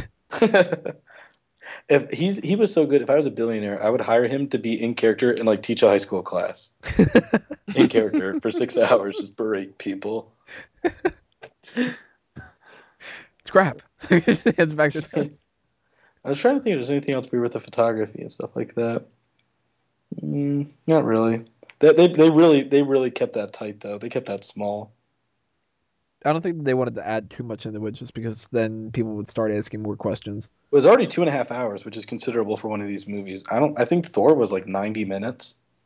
Something like that. It was ridiculous. It needs to be two hours and fifteen minutes or up, I think, for every one of these. Yeah, I, I, I think if you want to really make because when you look at these things like a significant chapter in this big person's life, I think you need to have a lot happen. But and, and fuck, when I'm paying eleven dollars a movie, Right. I want to I want the sun to be in a significantly different position when I come out than when I went in. That's why I'll give credit to Lord of the Rings. I'm not the biggest fan of those movies, but at the same time, when you go to see a Lord of the Rings movie, you know you get your money's worth because it's like four fucking hours long, and then when you buy the DVD, intermission. there's going to be 12 more hours added to it. And yet you're still pissed, wanting more after it ends. Except not more endings because Jesus. But uh, all right, J. Jonah Jameson, we knocked him out. Uh, let's go to another big one, Electro. Electro is a, an odd character. You can't make a film out of him just the same as you can't do it with Rhino, which we pretty much talked about Rhino. I don't think there's anything else we need to do with him either. Um, but with those kind of characters, they needed to be supplemental. You couldn't have them be driving force behind a movie. And I haven't read the script for, oh, what was his name? Um, James Cameron for his Spider-Man movie, which was supposed to be, oh, it's a treat. I think, Electro and Doc Ock. Doc Ock was the other one. Yeah, if you haven't read that thing, it's very easy to find on Google. It's amazing. Amazingly awful. Oh my God. If you want to talk about people not understanding what superheroes are about, this this could have been worse than Green Lantern. Really? Oh yeah. Could it have been worse than like Catwoman or Elektra? It might no. It might have had worse costumes than Catwoman. It was pretty rough. It was just I mean, I think it's more offensive because no one's really too upset if you mess up Elektra. But to just totally botch Spider-Man like that was like embarrassing. What was so off about it? He was like an asshole. He used to like he used his powers to like like crawl windows and watch girls undress. Well, now in this movie, he just stalks at least Yeah, his it was like, girlfriend. like so. Spider-Man meets Animal House. I, to be fair, I'd watch that movie. it was just like a total like this isn't Spider-Man. Like, but that's the thing. It's okay. That's how Spider-Man would be if he was a regular person, but that's not how Peter Parker would be. Right. And that's that's a, that's why he's one of the that's why he's one of the leading people because outside of the suit, he's still an interesting character. I love the X-Man Warpath. He has cool daggers and he kicks people's ass. Do I care about James Proudstar? Not really. not too interested. Well, But yeah, it's it's easy to find online. So if anybody out there hasn't read James Cameron's Spider-Man script, sit cozy up by the fireplace with a warm bottle of brandy and enjoy. With Electro, like you said, Electro is a character you can have a lot of leeway with, and it doesn't matter if you don't follow everything to a T. You can still get away with it. I mean, we didn't have Electro with uh, the starfish-looking face and the green outfit, and hell, he wasn't even white in this one. It was like a, a total ultimates. Let's just do what we want to do for this movie, kind of a thing. And I think that that's probably my favorite interpretation of Electro that we've seen so far. Um, because he's not that intricate of a character. He's just dude with electrical powers, and No, that's it. Like, I think he had a very clear objective that was understandable, that was sympathetic. Mhm. Um, and I think, you know, uh, I'm going to try not to compare to the new gold standard of Winter Soldier, but like in Winter Soldier, everybody in that movie complimented the main theme or like found a way to be a part of the main character storyline. And at least they found a way to kind of tie Electro into things. That he wasn't just like this guy with powers doing stuff. That Spider Man came in and out of his life, and we saw what Spider Man meant to him, and we saw his delusion and all that. I thought he had a nice condensed character arc. I like that, and it's something that they can't do again with anybody else, Right. even though it could have applied to some other people. I mean, you could have done, uh, say, I don't even know. Um, I mean, it, it was a pretty plug and chug character thing. Yeah, Just someone who idolizes the hero, the hero doesn't do what they want them to do, and they become the villain. yeah, uh, it could have applied to different villains that they've had, other than the ones that have more driving force behind them. You can't do that with Venom. You can't do that with Carnage, but you pull out a different character, and that could apply. So it works with Electro, and uh, I think um, the the idea that they had of him being like a fanboy, maybe one more scene or one more difficult thing during the Times Square part would have helped it a little bit better. He did transition to being a villain a little fast, but at the same time, they did build it up a little bit with him having spent an entire life where everybody's fucking ignoring him. Um, there is a line that they cut or a scene or something like that that I I vaguely remember hearing about, but I don't know, maybe this is something that I actually just had in a dream or something like that, or daydream or whatever. But I thought that there was something that they had did where they mentioned that even his mom forgot his birthday. I didn't hear about that, but that that that that would be a good kicker.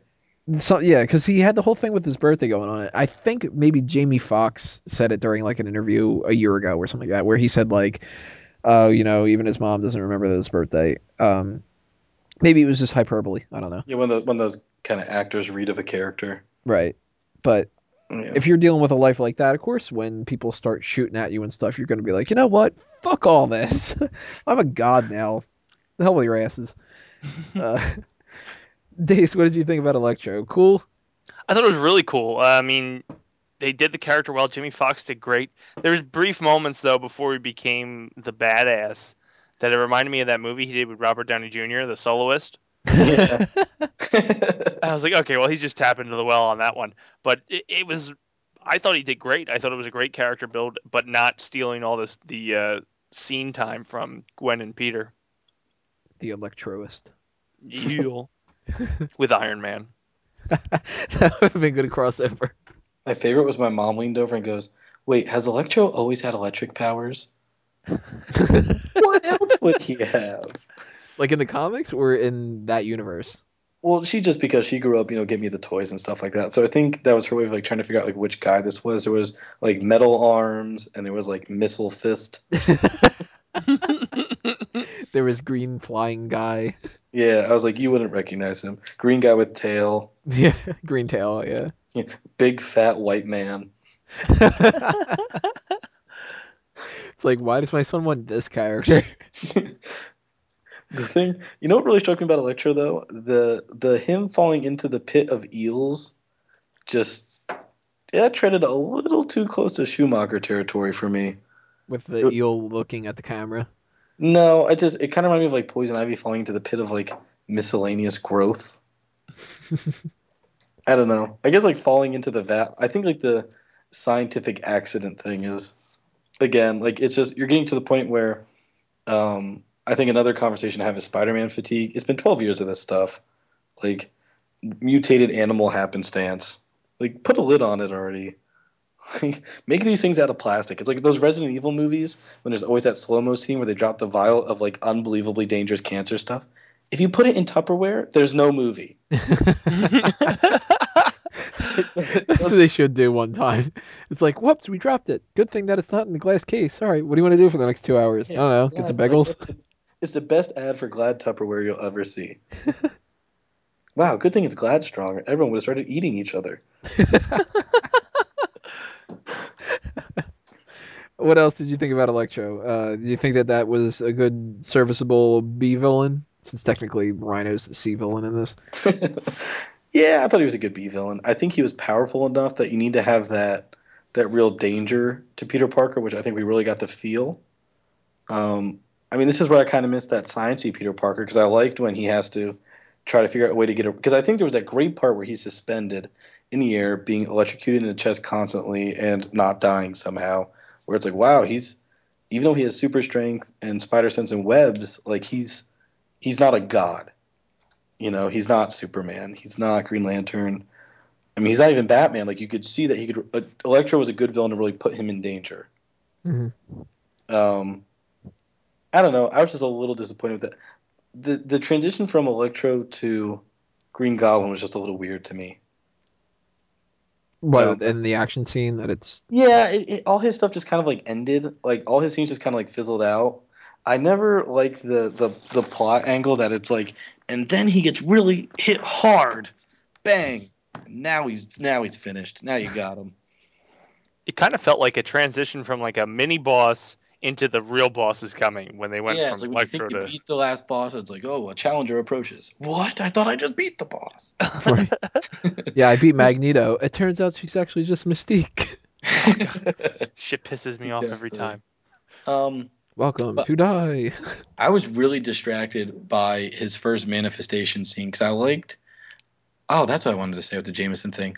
I like that scene of Spider-Man getting to talk down Electro, which was weird because it's the first Spider-Man movie we've seen where the general public slash the police like slash respect Spider-Man, Mhm. which made for a much different kind of tone. but I could not get past the music. I thought his theme was really weird. And anyone in Hollywood who might be listening to this, I know the theme for a character named Electro being electronic music probably sounds really clever, but come on. like, you, what are the lyrics of that song? ah, Spider Man betrayed me. Don't be. It's like really weird. It's That like was- paranoia, something, something. It's just like I Well- don't know these lyrics to this song, and now I'm singing it over and over again, and I'm like, I, I really don't get it at all. But Well, and then before that though, his original character theme is like that like clarinet music. like it's like weird elevator music. like so that's why there's that scene where we're panning around Times Square and everyone's frozen quiet and we don't know what Electro's gonna do. He doesn't know what he's gonna do. He doesn't know what he can do. He's lost. He's confused. There's guns drawn. like I'm like, there's just no tone here. Like I, I was, you know what I tried to do at one point? I tried to like plug my ears and be like, what did this look like before they added the oboes? and see how I felt because for me that just took me out of it. And then, and the, the end fight scene. But again, I think this is where you get into. It's very much that gritty. Like when you watch Spider-Man fight Green Goblin, and this is what 13 years later, they're punching each other through buildings, they're hitting each other with glass, their costumes are torn. Like, you know, they're really having a scrap. Whereas when it's these clean CGI images swinging through more CGI images, dodging CGI things, I just couldn't get into it as much. But that might be a generational thing. music is another thing that we should talk about here. Uh, oh my god! Just you guys go ahead first. I loved two things of the music in the movie. Um, and a lot of the other ones, now that I'm listening back to the soundtrack, I'm just kind of skipping by and going, man, well, I'm not going to keep that. Um, but I loved the music at the funeral scene, Are you And- talking score or soundtrack here? both, Okay. all combined in one. Um, I like the music that they had playing during the funeral scene and the grieving of passage of time, that the let let her go thing that I had mentioned before, and the main theme that Hans Zimmer made, um, that triumphant trumpet uh, kind of song. I think that that's actually one of the best comic book themes that we've had in a long, long time. Something that bothers me about a lot of these movies is they've got into this rut now where they feel like they don't need to have a theme that you can actually kind of like hum. And I like when you can. So, for instance, one of the movies that uh, has a really great theme that you can hum along is the first Batman movie. You know, everybody fucking remembers that. Superman, amazing, and I mean, it got to the point where when they did that, uh, the Bryan Singer movie, it was just like, oh well, we need to keep the Superman theme because hell, it practically says Superman in it. You know, Superman, da da da da and these different themes are really something that can make or break a lot of different stuff here. Uh, the first Captain America movie had a theme that I could remember when I left the movie theater, and even though I do like the soundtrack for Captain America: The Winter Soldier, that's one thing that I think it was a little bit annoying is there wasn't some kind of a, a theme to sing along. Um, the first Spider-Man movie that we have for this new series didn't have that. Um, it had a theme that was supposed to do that with James Horner, but it wasn't good enough. I think um, James Horner is a really, really good composer, and he knows what he's doing for a lot of different stuff. His work on the Lord of the Rings series is ridiculously good, but I don't think he was the right choice for Spider-Man. And Hans Zimmer has been killing it with a lot of this stuff, and even though you know this new Batman series that came out didn't have a theme that you could really hum along with because you can't just go hum with do do do do do do do do do do over and over again. This was such a great differentiation where he finally could do something emotional and uplifting and every time that they played this theme in this whether it was the actual theme or some kind of a, a different version of it i had that stuck in my head and I'm literally leaving the movie theater and I'm sitting there thinking to myself, bum bum bum bum bum bum bum. Yeah. I'm gonna listen to that so much, and that's gonna be one of my favorite comic book themes for a long, long time in the future. other than those two themes, uh, the, the, a lot of the music either bothered me because it was just so, so over the top and heavy handed, or it was something that I didn't really pay that much attention to. Dace, I really like that song by Nickelback. It was good. what was that song? Hero. Oh, from the 2000 movie. And they say that the hero will save us. Not gonna. That song's awesome. Makes you want to like jump out windows and turn around and pretend like you have spider webs, but then die. you don't. You bleed out the nose because Spider-Man doesn't catch you in time. what have you learned, children? What have you learned? Uh, when it comes to the music, the only thing that like freaked me out was the electros. It's like holy shit, what's going on? Because you're, I mean, when you're watching it in XD, the sound's coming from all angles, man. And it was just like par- I felt paranoid. I was getting ready to shock people in the sta- studio or wherever the fuck we were. It's coming from the left. It's coming from the right. What the fuck are they actually saying? I couldn't get past that. Okay, I, I spent like the last three minutes searching because I hate pop music. Philip Phillips, Gone, Gone, Gone. Which one was that? That was the, the song that came on when he was upset and then decided to have an impromptu. Apparently, Peter Parker has given up on Bing, and he had an impromptu Google search to try to find stuff out about his parents, and they had that montage of him making that map. Hmm. I'm not gonna play the song because I know it's like copyrighted, but it's that song for you, for Oh you. yeah, God, yeah, that was stupid. That was terrible. And, and I know it because the lyrics say, "Even long after you're gone, like I will carry on." Some fucking executive heard that song. Wow, this fits perfectly. Amazing. oh, that's the title of the movie. Wow. Oh well, God, real quick reference. I did, did not like that line in the movie of "They should call you the Amazing Spider-Man." Turn to camera, wink, wink, nudge, nudge. that only works if you have like a news reporter go, "Look at that, that's the Amazing Spider-Man." Like, Well, at least the radio didn't cut out when he said it like Superman. Your name's Super. No, we're still embarrassed of our characters. Do not say his name on camera. does that stand for super? No, it stands for Man of Steel. Man of Steel. That's what she was gonna say. Everybody, Man of Steel. No more underwear on the outside. Come Beer on. pack. I'm gonna go kill like 80 people. 80. There was 80 in like the first floor of those buildings. They had like 80 floors. so many people are dead now. Well, at least did you guys see Joe Quesada said that uh, General Zod was the real hero of Man of Steel? Yeah, that was great Oh on my God, I get- Batman. I get the competitor thing, but holy crap. That is a great Um, podcast too. If you like our podcast, anybody listening out there, go listen to Fat Man on Batman from Kevin Smith. That is fucking awesome. That is actually the, one of the only podcasts that I will listen to every week. So He gets good stuff on there too. yeah. So if you're a Batman fan, go listen to that. If you're Marvel only, then you probably won't like it. But at least listen to the Joe Quesada one, because then that's mostly talking about Captain America: The Winter Soldier.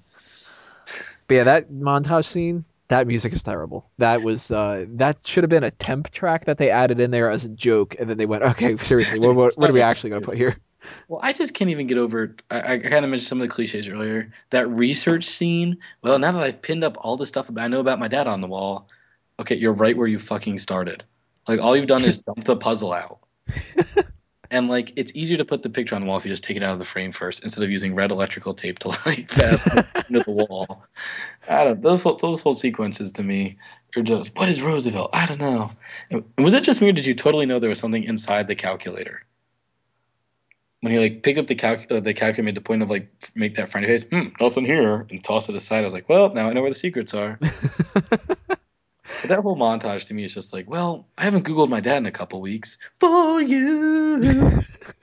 that and like that whole like computer like everyone has a computer now. Our our phones are computers. I don't need a montage of people's fingers typing things. That's no longer interesting.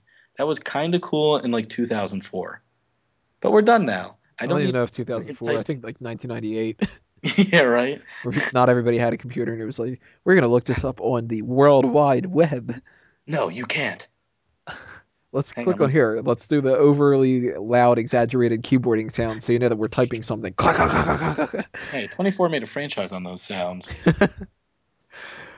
But the uh, the music stuff with that, yeah, that that was that was over the top and bad. Um, I there was also um, well, was that actually the same scene where he had the music in his earphones?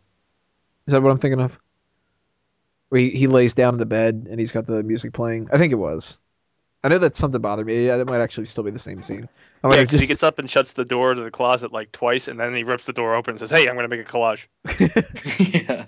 Which does that ever help anybody out? Has anybody No. ever tried that? Like just putting shit on a wall and that makes you solve a mystery better? No. It doesn't don't- work with me if I'm like, man, how do I figure out this like HTML code or how do I figure out what to write on this story or something like that? Let me just cut out a bunch of snippets of stuff and put it on the wall. Then it'll make sense to me. Like I know it's representational for the movie and you know, when we talk about movie tropes and stuff, it's like the general audience has no idea what a trope is, let alone what tropes they specifically are. Right. But That they themselves are tropes. right so there's you know you you play to the general audience instead of the people that know that kind of stuff but at the same time i mean c- come on with the whole the, let's have this all hanging up and have strings that lead to different things and all that it's like really realistically people don't do that people just open up like a word document or something like that just But that's notes next- about. That's the next step with these movies, though. I mean, I think that's how they're going to last. I think that's them getting rid of these tropes, even if the main audience doesn't see it. That's how this goes from a phase to a new genre. You know, Dark Knight got an Oscar. Winter Soldier, I think, I objectively think was an e- excellent film, not as a fan. Like, that's a movie that people are going to want to see because it's interesting. It says things about our time period. Like, I think when you keep adding these tropes of little kids in front of guns and these weird research things, like I, I think that's when the movie starts getting bogged down because then, then we're not swinging for the fences anymore. You're just swinging for cash. any other topics about music we still have a hmm. couple characters to break down that are quick cameos Yeah, stuff. Yeah. Go go ahead off music. All right, we talked about Donald Menken a little bit, whoever the fuck that is. Ashley Kafka, whoever that isn't. Uh, two quick people that work for Oscorp. Alistair Smythe, who was played by BJ Novak, who I don't really recognize from anything, but I know I recognize that name. He's from the Office. office. I hate The Office. So, That explains that. yeah. I saw two episodes of the British one and two or three episodes of the English one, uh, the American one, and all of them I was just like, nope, don't like it. I mean, I can see the appeal, but uh, that's another discussion. Uh, and Gustav Fiers, who everybody at the end of the first movie was like, oh my god, who is this mysterious man? Is that like Norman Osborn? Is that Mysterio? Is that fucking Electro because of the, the lightning? No, it's the gentleman. The gentleman. he does have a hat on. I hope he returns in the third one because I'm just going to scream it every time he's there. Oh my gosh. The Now- gentleman. Now I really want to see that hat that he's wearing come onto his head in the same kind of High I Met Mother move. Um, so Oh, uh, Alistair Smythe, cool. I uh, remember him a lot from the animated series. Hope he turns into a weird freak with a bunch of extra appendages. And, shoulder lasers. right shoulder laser. What a stupid ass idea. But of course it was the '90s, and you know everybody had fucking laser beams, and you couldn't punch anybody, and cops had laser uh-huh. pistols instead of guns because you can't have bullets. Pew, pew. It's but- a really if you if you have both your, if one of your hands isn't a gun, then you got to have them somewhere. Throw them on the shoulder. Like handguns. The people who bought you shoulder lasers. But the um the inclusion of that, I thought that was cool. Kind of in the same regards as Victor Zsasz from Batman Begins. I just like when they do that. And that wasn't an issue with like the Felicia Hardy thing where it was like, oh, you didn't do anything with Alistair Smythe. Fuck that. like you, you know, they could have added Miles Warren in there and he could have been one of the people working on the um the Lizard project and I would have thought that that was cool. Uh but the gentleman is not a character that I'm familiar with. I really don't know anything about him except for stuff that I just read on like Wikipedia after the fact that he, he has something to do with building the Sinister Six, which I mean, we'll talk about that in a minute. But uh, those two characters, what do you guys think about them, Dace? Ah, they were nice little Easter eggs. Yeah, At just- least in my opinion. Just nothing more. Tom? Um, I was really excited to see Smythe as a fan of the '90s show. I think the Spider Slayers could make a good uh, kind of one of those little one-off. Here they are, but then they disappear things. Like an opening scene of Yeah, just something something where, like I could see that being, especially like the comedy thing. Like a bunch of guys, like yeah, like we're half a half a trillion dollars into these things, but they're gonna take Spider Man out. And we're gonna and they just kicks their ass. Oh, what do you know? Giant Like, robot oh. spiders don't work. Oh fuck, this is as clunky as the Rhino suit that makes no sense at all. How ridiculous did that look next to all the other things? Right. You've got this streamlined suit for the goblin thing, and you're working on tentacles, which is like the tentacle thing. Okay, they're basically just arms. Makes sense. Vulture wings. You know, you're look, trying to look They're folded up. They're dynamic. Right, and then you're like this fucking monstrosity Half a rhino held up by chains. with these little itty bitty arms and stuff. Like that T Rex arms. really fucking weird. Uh, But Smythe, yeah, I would I wouldn't mind seeing Smythe somewhere else. But again, like I think with like something Arrow shown us with like the doll maker and stuff like that. Like oh yeah, like if you do little things with these guys, again, it just puts us in that world. As for what's his name, Mister Fever, Gustav Fiers. Gustav Fiers. Well, I mean, as someone who's who's a huge comic fan and stuff like that, I'll, I'll be honest and say I have no idea who he is, nor am I particularly interested. Just because he's this guy that walks around with a, with a menacing briefcase filled with terrors I can only begin to imagine. He's The gentleman.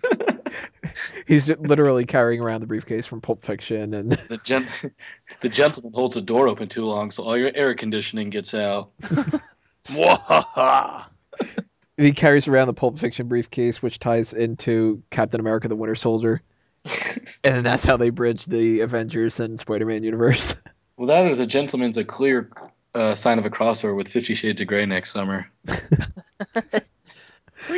Yeah, but otherwise, he, he didn't do too much to get me excited. But maybe that's because again, that ridiculous giant like uh, hungry hungry hippos rhino thing in that pen, which it clearly didn't fit in. like that looked like that looked like a bad like MS Paint job. Like someone just drew, like dropped that picture there. Well, that brings up the Sinister Six. Now, I thought before when they had announced years and years and years ago that they wanted to do a Venom movie and it was going to be rated R and he was going to fight Carnage. That that could be cool, but it makes more sense for Venom to be in a Spider-Man movie. Then we got Venom in a Spider-Man movie, and it was terrible. And that's because Sam Raimi doesn't like Venom, so he was just like, "Fuck this thing! I'm going to make this all about Sandman." Uh, My spidey sense is tingling, if you know what I mean. they're Is it like, you have to say that. You know who'd be good in a Spider-Man movie? Fucking Venom. Right, one of like the most important, best, coolest fucking characters out of any Spider-Man story ever. And then Sam Raimi's like, I want Sandman. Damn, But Penny, can I get Sandman and Vulture? I'm only interested in 1965 Spider-Man. like, you will use shitty Goblin and Sandman, and you will be happy. Right. Fine, I'm gonna make it suck now. it's like, you know Hey, what? That dance you do when you're drunk. Fine. If you really want to make me have to do Green Goblin, he's gonna be nothing like Green Goblin. He's gonna be a skateboarder and he's gonna wear stupid goggles. He's gonna forget Tony about Hawk. it for a while. We're gonna have Venom, but he's only gonna look like Topher Grace the entire time, who really would have been a better Spider-Man than anybody else. Uh, but after that, a lot of people are like, "Oh, well, Venom can't be done in movies." Bullshit. Venom can't be done by Sam Raimi. Venom can be done by a hell of a lot of other people out there, and uh, I thought originally that they might add Venom into this kind of mix um, for these movies, but it, now that they have announced that they're going to do another Venom movie, or well, a Venom movie, maybe that's the best route to go. Just make him the main character. You can cast somebody who is hopefully young enough, but not too young enough um, to pull the part off. Have him fight Carnage and the Life Foundation or something like that. That can make a decent movie. Sinister Six. What the fuck are they thinking with this? Uh, that is kind of the equivalent of what DC has said that they want to do, where they want to do a Suicide Squad movie. And maybe you can pull that off on comic book stuff, but you can't do that as a movie and make it turn out well. I think you add a Sinister Six movie to the mix and it's not revolving around Spider Man, bomb. I think that's a great way to put the brakes on the amazing uh, franchise. Because especially how like that's just gonna be so expensive. Six characters to do all because let's I mean, pretty much all uh, they didn't and they left out like Kraven the Hunter. Anybody who could be cheap. I mean, there's no way all those guys don't require heavy CG, and they're not even like the Suicide Squad are got are like C-list villains who've been captured and are essentially just greedy assholes. So like, listen, we're not going to give you the death sentence. Just repay your debt to, to society by going on suicidal missions that are so dangerous. Like there's character work there. Like the Sinister Six are just like a- like assholes. Like, Right. How much depth is there to Paul Giamatti's Rhino character? Not that I love Paul Giamatti. He should be knighted, but you know, there's not. I don't know. I just don't see any depth there to hold up a movie. And I can't see these three people or the gentleman. The gentleman. I specifically waited an extra second. or Alistair Smythe, considering how much of an ass he is in this too. I can't see any of them having any kind of heroic deeds whatsoever. I mean, if you're going to do somebody in the Sinister Six that can have some th- kind of heroism to them, maybe you can go with Doc Ock. Maybe you can go with Kraven. And okay, Harry Osborn might be able to turn good, but fuck, like, how do you turn Rhino into a fucking hero? Or how do you introduce Vulture and make him a hero? Who do they fight in the movie for that Yeah, fu- who fucking else are you gonna sake? get? Like you, I can't see them building a movie around this. I really have no idea what they're planning, and I can't imagine any scenario where this turns out okay. I thought I just read there's supposed to be details at Comic Con this summer. Because did you guys know about that whole? If you Shazammed the song from the closing soundtrack, you got to see those six pictures of the Sinister Six. Who were the six that they showed? Um, well, again, they were these really tight shots of ambiguous things. So you saw like these like metallic feathers, so it's Vulture. You saw tentacle claw thing. You saw rhino horn. You saw like kind of these gun barrel slots that looked like they should be on the glider. Um, I remember the only I forget what the fifth one was. I remember the only real mystery one was there was this tight shot of something that could have been Chameleon or Mysterio. Hmm. And there was a noticeable lack of a bowler, a derby, or a briefcase, indicating the most much beguiled gentleman. the gentleman. Um, It better not be Chameleon yeah, I didn't stay through the credits because my mom was so confused. Um, about the idea of end credit stuff, or just about the no, movie. about about what she just watched for two and a half hours, and that people can die now in TV. Like they killed off the girl, the sweet little girl. What happened? yeah, but um, so I, I don't know about any other post sequence stuff, but yeah, I'm really at a loss for where where that's supposed to be going, or what I can see Sinister Six being a big crescendo for a trilogy, and I even I was kind of hoping they were going to go the whole uh, Harry Osborn Venom thing uh, again because Dane is Dane DeHaan's such a great actor, um, and also well. I don't know. Then we had to get in this whole conversation about how really strained, like what exactly heals him because I feel like he didn't have to go through all of that if he could have just jumped inside that suit. But anyway, um, yeah, I, I, I'm I'm kind of just at a loss. As someone who's a huge Spider-Man fan, I have no idea, no clue. What do you think they're gonna do, Dace? It's just like they're we're gonna have like uh what we were joking around at the movie theater uh, of a movie of Sinister Six where they in the first twenty minutes they're all sitting around a bar and they go, so. I can kill more people than you. No bullshit. Okay, well, for the next two and a half hours, we're gonna have a contest. Whoever kills most people wins, and then fucking And Superman just shows up and it's over. I honestly don't know what they're going to do with this. And I don't even know if it's going to garner enough interest from those of us outside of the comic community. Yeah. Like everybody, everybody who's not a comic fan knows Spider-Man, so they're going to go see Spider-Man regardless of if he's fighting. If these are six guys that he fights in like one-off comics and stuff like that, I don't think it's going to get the same popularity. Kind of the thing that made me a little bit nervous with Guardians of the Galaxy, because nobody I- knows who they are. I think it has that Phantom Menace thing going on too. Going like with the Star Wars trilogies, who's going to be your main character? hmm like you have to have that focal point. I mean, even even this movie, even I mean, Winter Soldier had great character arts for Anthony Mackie, for Scarlett Johansson, even for um, for Fury. Like they had some great character work, but it was still Chris Evans' story. Whereas mm-hmm. you get this, these six people on character on screen, I just see it.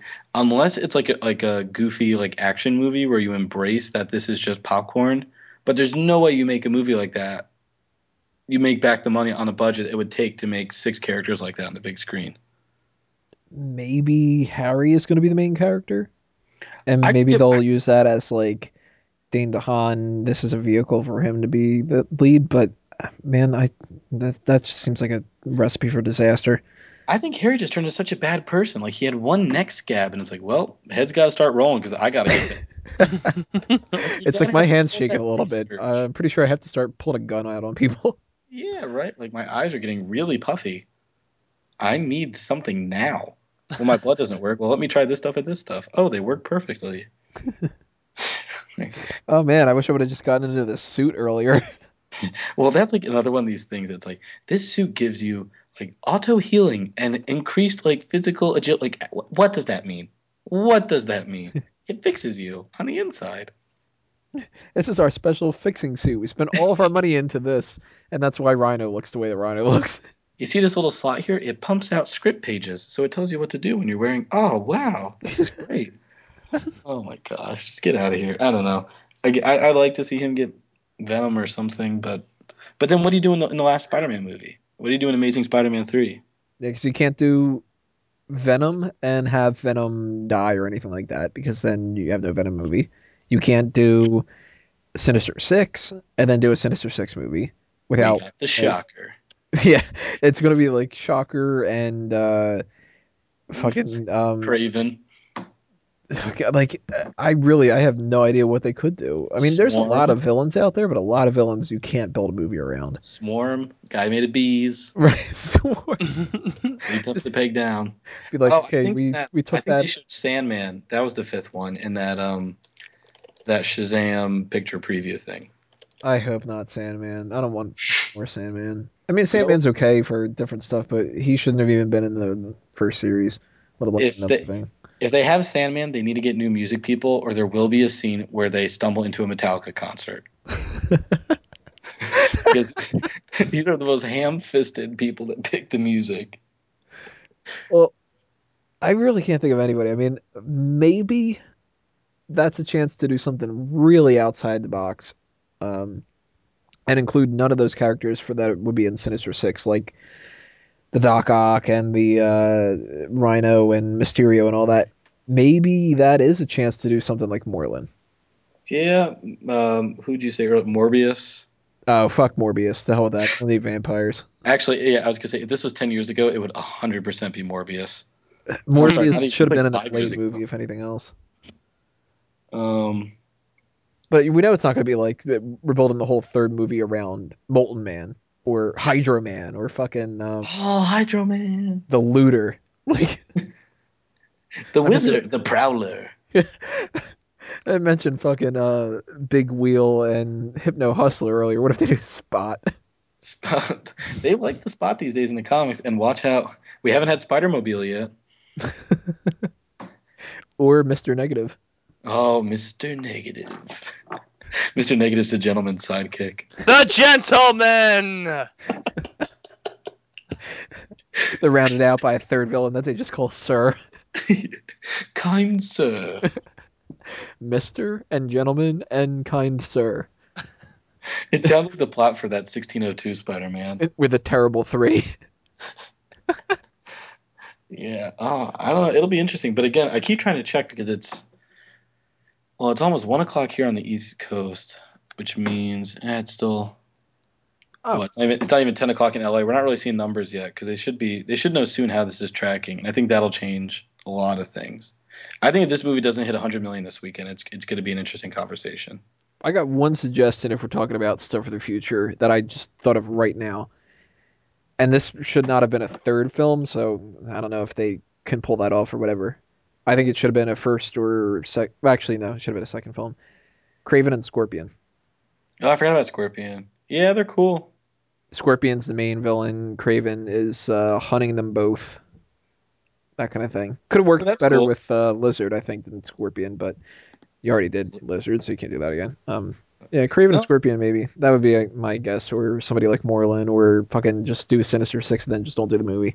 But then you're hitting on the Spider-Man thing. Like, what does what does the Scorpion ever want? Just make him a mindless creature built to hunt Spider-Man or something like that. I guess. I don't know. And then Kraven's hunting them both. Sure. But then, what's your A story? What's Peter Parker doing? Like, what's the what's the thing? I don't know. I'd have to actually think about that. I'm thinking of just throwing. No, I'm, I'm, just spitballing with yeah. you, but I think that's the that's the weird thing about Spider-Man's rogues gallery. I've always said that if I if somebody said to me, "Look, you've got full control. You could ignore everything from the past. You can include stuff from the past. What do you want to do for three films?" I would say first film, you do origin story and um, the burglar that kills um, Uncle Ben, that all that kind of stuff, and you do Green Goblin. Pretty much the same as what they did in the first Spider-Man. Mhm. Uh, if you don't do that, then you do Lizard, which they did in this one. So I was like, oh, you know, okay. Uh, second movie, you do Kraven and Lizard because that is the hunt angle, and make it to where he is responsible enough that he knows he has to stop Lizard, but he doesn't want Kraven to kill him, and Kraven is going after Spider-Man too, and you don't do the whole like should I give up my powers thing bullshit, and it, that never is a decent enough storyline, I think. And third one, you go with uh, Hobgoblin, Harry Osborn, and Venom. Hobgoblin being Harry Osborn. Um, Yeah. but I don't know what they're going to do in this one. Um, but that's something to speculate about. What would you like to see them do, guys? Dace, you can take it first. Um, I I got to think about that one for a minute. Um, I just wish they would stop. well, that's that's. Go ahead, Dace. That they should just stop, let the time run out, and let Marvel just do it right. Um, I, I just I, I want to see him versus like a Venom Carnage because Venom is just awesome, but at the same time, I, I don't. They tried to pack too much into this one to the point where I think they're gonna they're just blowing themselves up to the point where they won't be able to uh, perform in the third one. Any Well, ideas, I- Tom? Yeah, I think. Well, I think they threw so much in this one because they know this one's got, either got a hit or it's over. Because I, I think with th- this movie, I mean Hollywood accounting, it's hard to figure out what anything costs. But this movie, they probably put over three hundred million into. So if this thing's not a smash hit, I could see them being open to being bought out from Marvel. But um, I mean, see, you, you took away um, Science Peter, so you can't really do like a doppelganger thing in the last one. I mean, the only place you could, re- the, the only turf they could, I see they could really go is to do some kind of Venom story. Um, I always thought Hobgoblin was interesting. Um, maybe Scorpion, but again, a lot of Spider-Man's villains are almost like accessories to somebody, Mhm. and it's lacking a lot of that somebody. I feel like, like I don't know who that, especially without access to any other Marvel uh, rogues gallery. The fact that you can't have Kingpin, you know, to kind of be orchestrating any of these things. I mean, I guess you could try to do something with. Um, I wonder if they have. They probably have the rights to Tombstone, right? I think so. Or Hammerhead. You could do Hammerhead and Tombstone, and that they're the ones that are orchestrating this whole thing. I don't know. Silvermane. Silvermane. That'd be another cool one. They did build something out there where they said that Oscorpus some kind of ties to uh, some kind of criminal organization, but they didn't say what. Yeah. Well, I thought it was like. Didn't they say it was just like some, like like uh, military thing? It might have been that. Because that's why they were making the. I assume that's the only reason they'd be inventing gun, rhino gun suits. Because the government was like, yeah, we went to uh, went to the Serengeti, and you know, we went all around the world and started looking at animals, and we thought, it was pretty badass. Rhinos. He was like rhinos, but with a gun. Well, I'd love to be in that pitch meeting too. It's like, oh man, Richard, we're out of funding for our, our breakthrough genetics medicine research. Well, let's see what the Russians want. All right, guys, what do you want for unlimited funding? We want rhinos. you want what? Rhinos with guns. Okay, well, we don't know if we can actually give I mean, them guns and teach them how to use guns. them, but no, we want we want metal rhinos with guns. We're trying to invent the cure for cancer. You think you cannot make rhino with gun? I mean, we'll try. It's going to cost a lot of money. Yes, this is easy. Uh, all right, let's take some of our uh, resources out of that magical healing suit. That's a, that's a dead end project. yeah, right. Let's just go make a pair of wings that are green. you know, it's one thing I wanted to talk about. I thought that was cool about this movie because we kind of talked about the Marvel thing. I thought this movie did the PTSD thing way better than Iron Man three did. What do you mean with the um, Well, so Iron Man visions of? Yeah the visions of her and that guilt i think that's why i like the beginning so much because you really because i one of the things i hate about the first spider-man movie is Peter Parker is the ultimate likable character, right? He's the person we can all see ourselves in. All right, one of my mentors on your deathbed. I promise to stay away from your daughter. Promises are made to be broken. Be you. I was like, wow, what an asshole. I hope I hope that Madame Web brings him back to life and he just kicks Spider Man's ass. Um, Telling you, Helen Mirren. tell your friends. But um, in this movie, I think I think because again, the way that you keep the fantastic rooted in reality without being super broody like DC and all the blah crazy dark soundtrack is by making it realize like that guy just saw he, he's an 18 year old kid who watched someone die in front of his eyes. And the fact that he's seeing this guy places and he knows he can't live with what happened i think that's a good plot line. Whereas iron man 3 it's i'm the world's leading genius. Aliens just invaded my planet. Oh my gosh i should have seen this coming. Drongs give me flashbacks. But flying in the suit that i fought the aliens in doesn't it's like I just thought I, I thought that was like, and then then the little kid tells him to fix himself, and he says okay because little kids equals dollars, money, money just pouring out of kids' mouths like a Chuck E. Cheese machine. Ding ding ding ding ding ding ding ding ding ding. Yeah, at But least he didn't uh, wear a mini Iron Man suit and stand up to the fake Mandarin in that. No, but he, no, but he did. Iron Man did give the little kid some piece of ammunition to shoot at people. Responsible. Yeah, right. Like I don't know. I I- just I mean we never really got to talk about Iron Man three, which I didn't like at all. But um, I just thought this movie really sold that PTSD thing better because I thought I thought the character work at the beginning was good. I just thought I think there was there could have been two good movies out of what they told in the second part of that movie. There was just so much stuff going on there, but I thought I thought the the PTSD regret from the passing was better than Iron Man three. So I think we pretty much touched on everything that I was thinking about doing. Um, is there anything other topics that you guys wanted to talk about, Dace? No, I think I'm good. Tom? Um, I think the one last thing is going off what we just said, kind of what Dave's brought up. So five Spider-Man movies in twelve years. Are we just? Do we just need a break from the wall crawler? I don't think so. I think uh, what you need though is you just need a clear direction, and you need when this series is over with, whatever it ends up happening. Um, hopefully, it doesn't end in as bad of a kerfuffle or whatever you could say as Spider-Man Three did. Uh, I think you don't reboot and do the origin. I think that Spider-Man's in a weird territory where like the Batman movies, we had this these four movies that were the same continuity, and then enough time passed, and everybody was just like, we cannot have the same continuity with these. We need something new.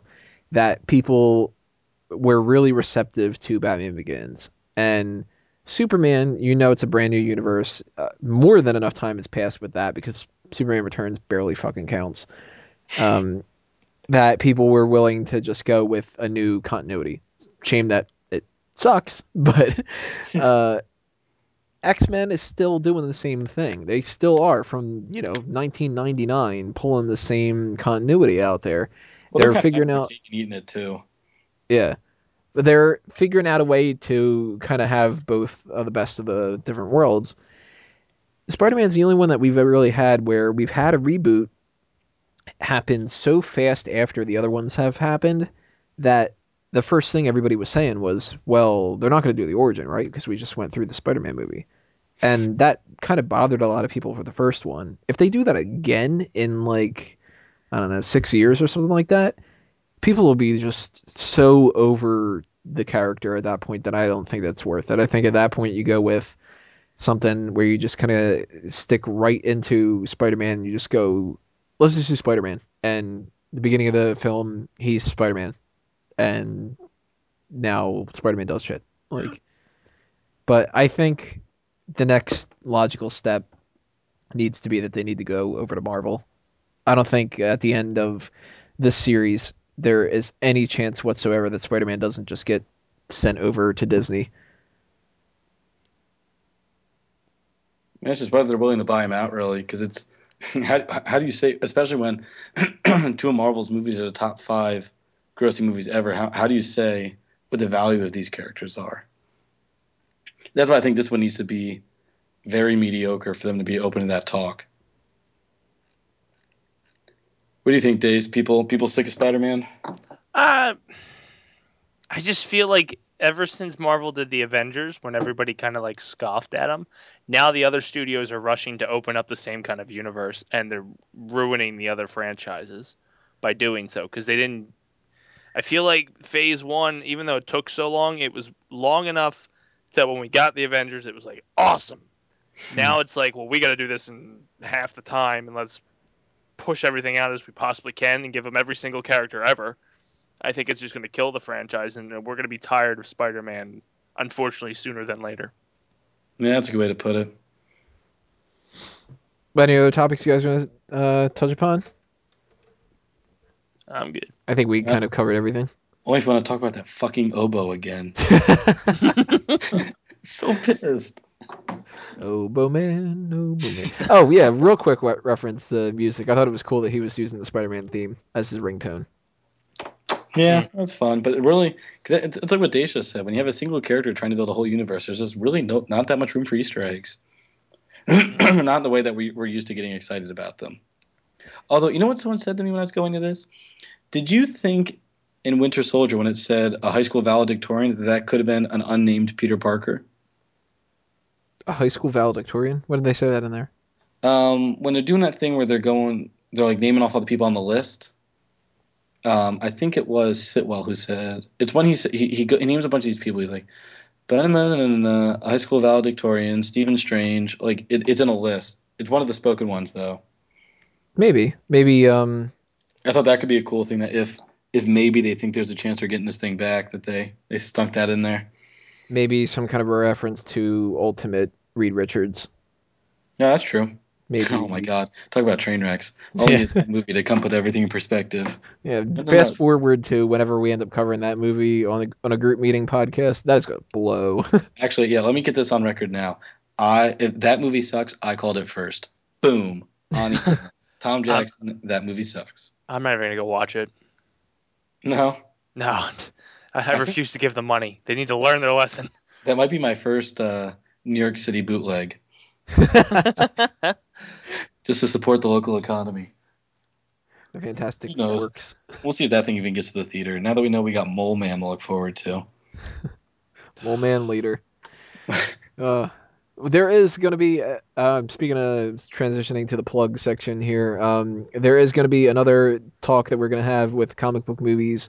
Later on this month, we're going to try to do an X Men Days of Future Past group meeting review, but we're also going to try to do our first ever episode of Fan Tracks, where we do commentary through the episodes of the 90s animated series that covered Days of Future Past. So if you are interested in stuff like RiffTrax kind of related things, but not necessarily just we watch bad things, make jokes about it. It's, this is uh, more from the fan perspective and explaining things we liked about this kind of stuff. That is going to be coming up, commentary fan tracks. You'll check that out on this same YouTube channel, and uh, we will do that on iTunes and Stitcher as well. Uh, the other plugs that I can throw out there for Fanboys Anonymous that um, are in the same kind of vein obviously go to fanboysanonymous.com follow us on facebook and twitter and other a mango tree related projects and other fanboys anonymous re- related projects and other things that you'll find on mega powers radio and anything else affiliated with us there is a ton of different ways you can find the information out there the main things are on facebook and on the websites themselves so go check them out you'll stumble across a lot of different stuff that you're interested in and hey, maybe you even want to be a contributor or something like that. If you do, send in an application and stay tuned to everything else that's coming your way from from us. Passing along here, Tom, plugs. Uh, I'm just a contributor for Fanboys Anonymous, uh, and I'm also an editor for the Real Deal movie site. That's the realdealiansblog.com. Dace. Follow me on Twitter at the Dace Man and check me out Wednesday nights on Mega Powers Radio hosting the Dace Man Show. We also have another episode of the For Real Movie Club coming up. That is uh, what date is that? Dace? That is May 18th. and we're going to be covering monster movies, if I remember correctly, Well, Yes. giant monster movies, not horror movies, but in time for the new Godzilla movie. which does look pretty cool. Looks pretty awesome. So, uh, for everybody on the panel this evening and for myself, thank you guys for joining in. Thank you guys for listening if you're out there in viewerland. I'm Tony Mango, and or good, I'm going to be a fanboy for life for Spider Man. This meeting is adjourned. See you next time, everybody.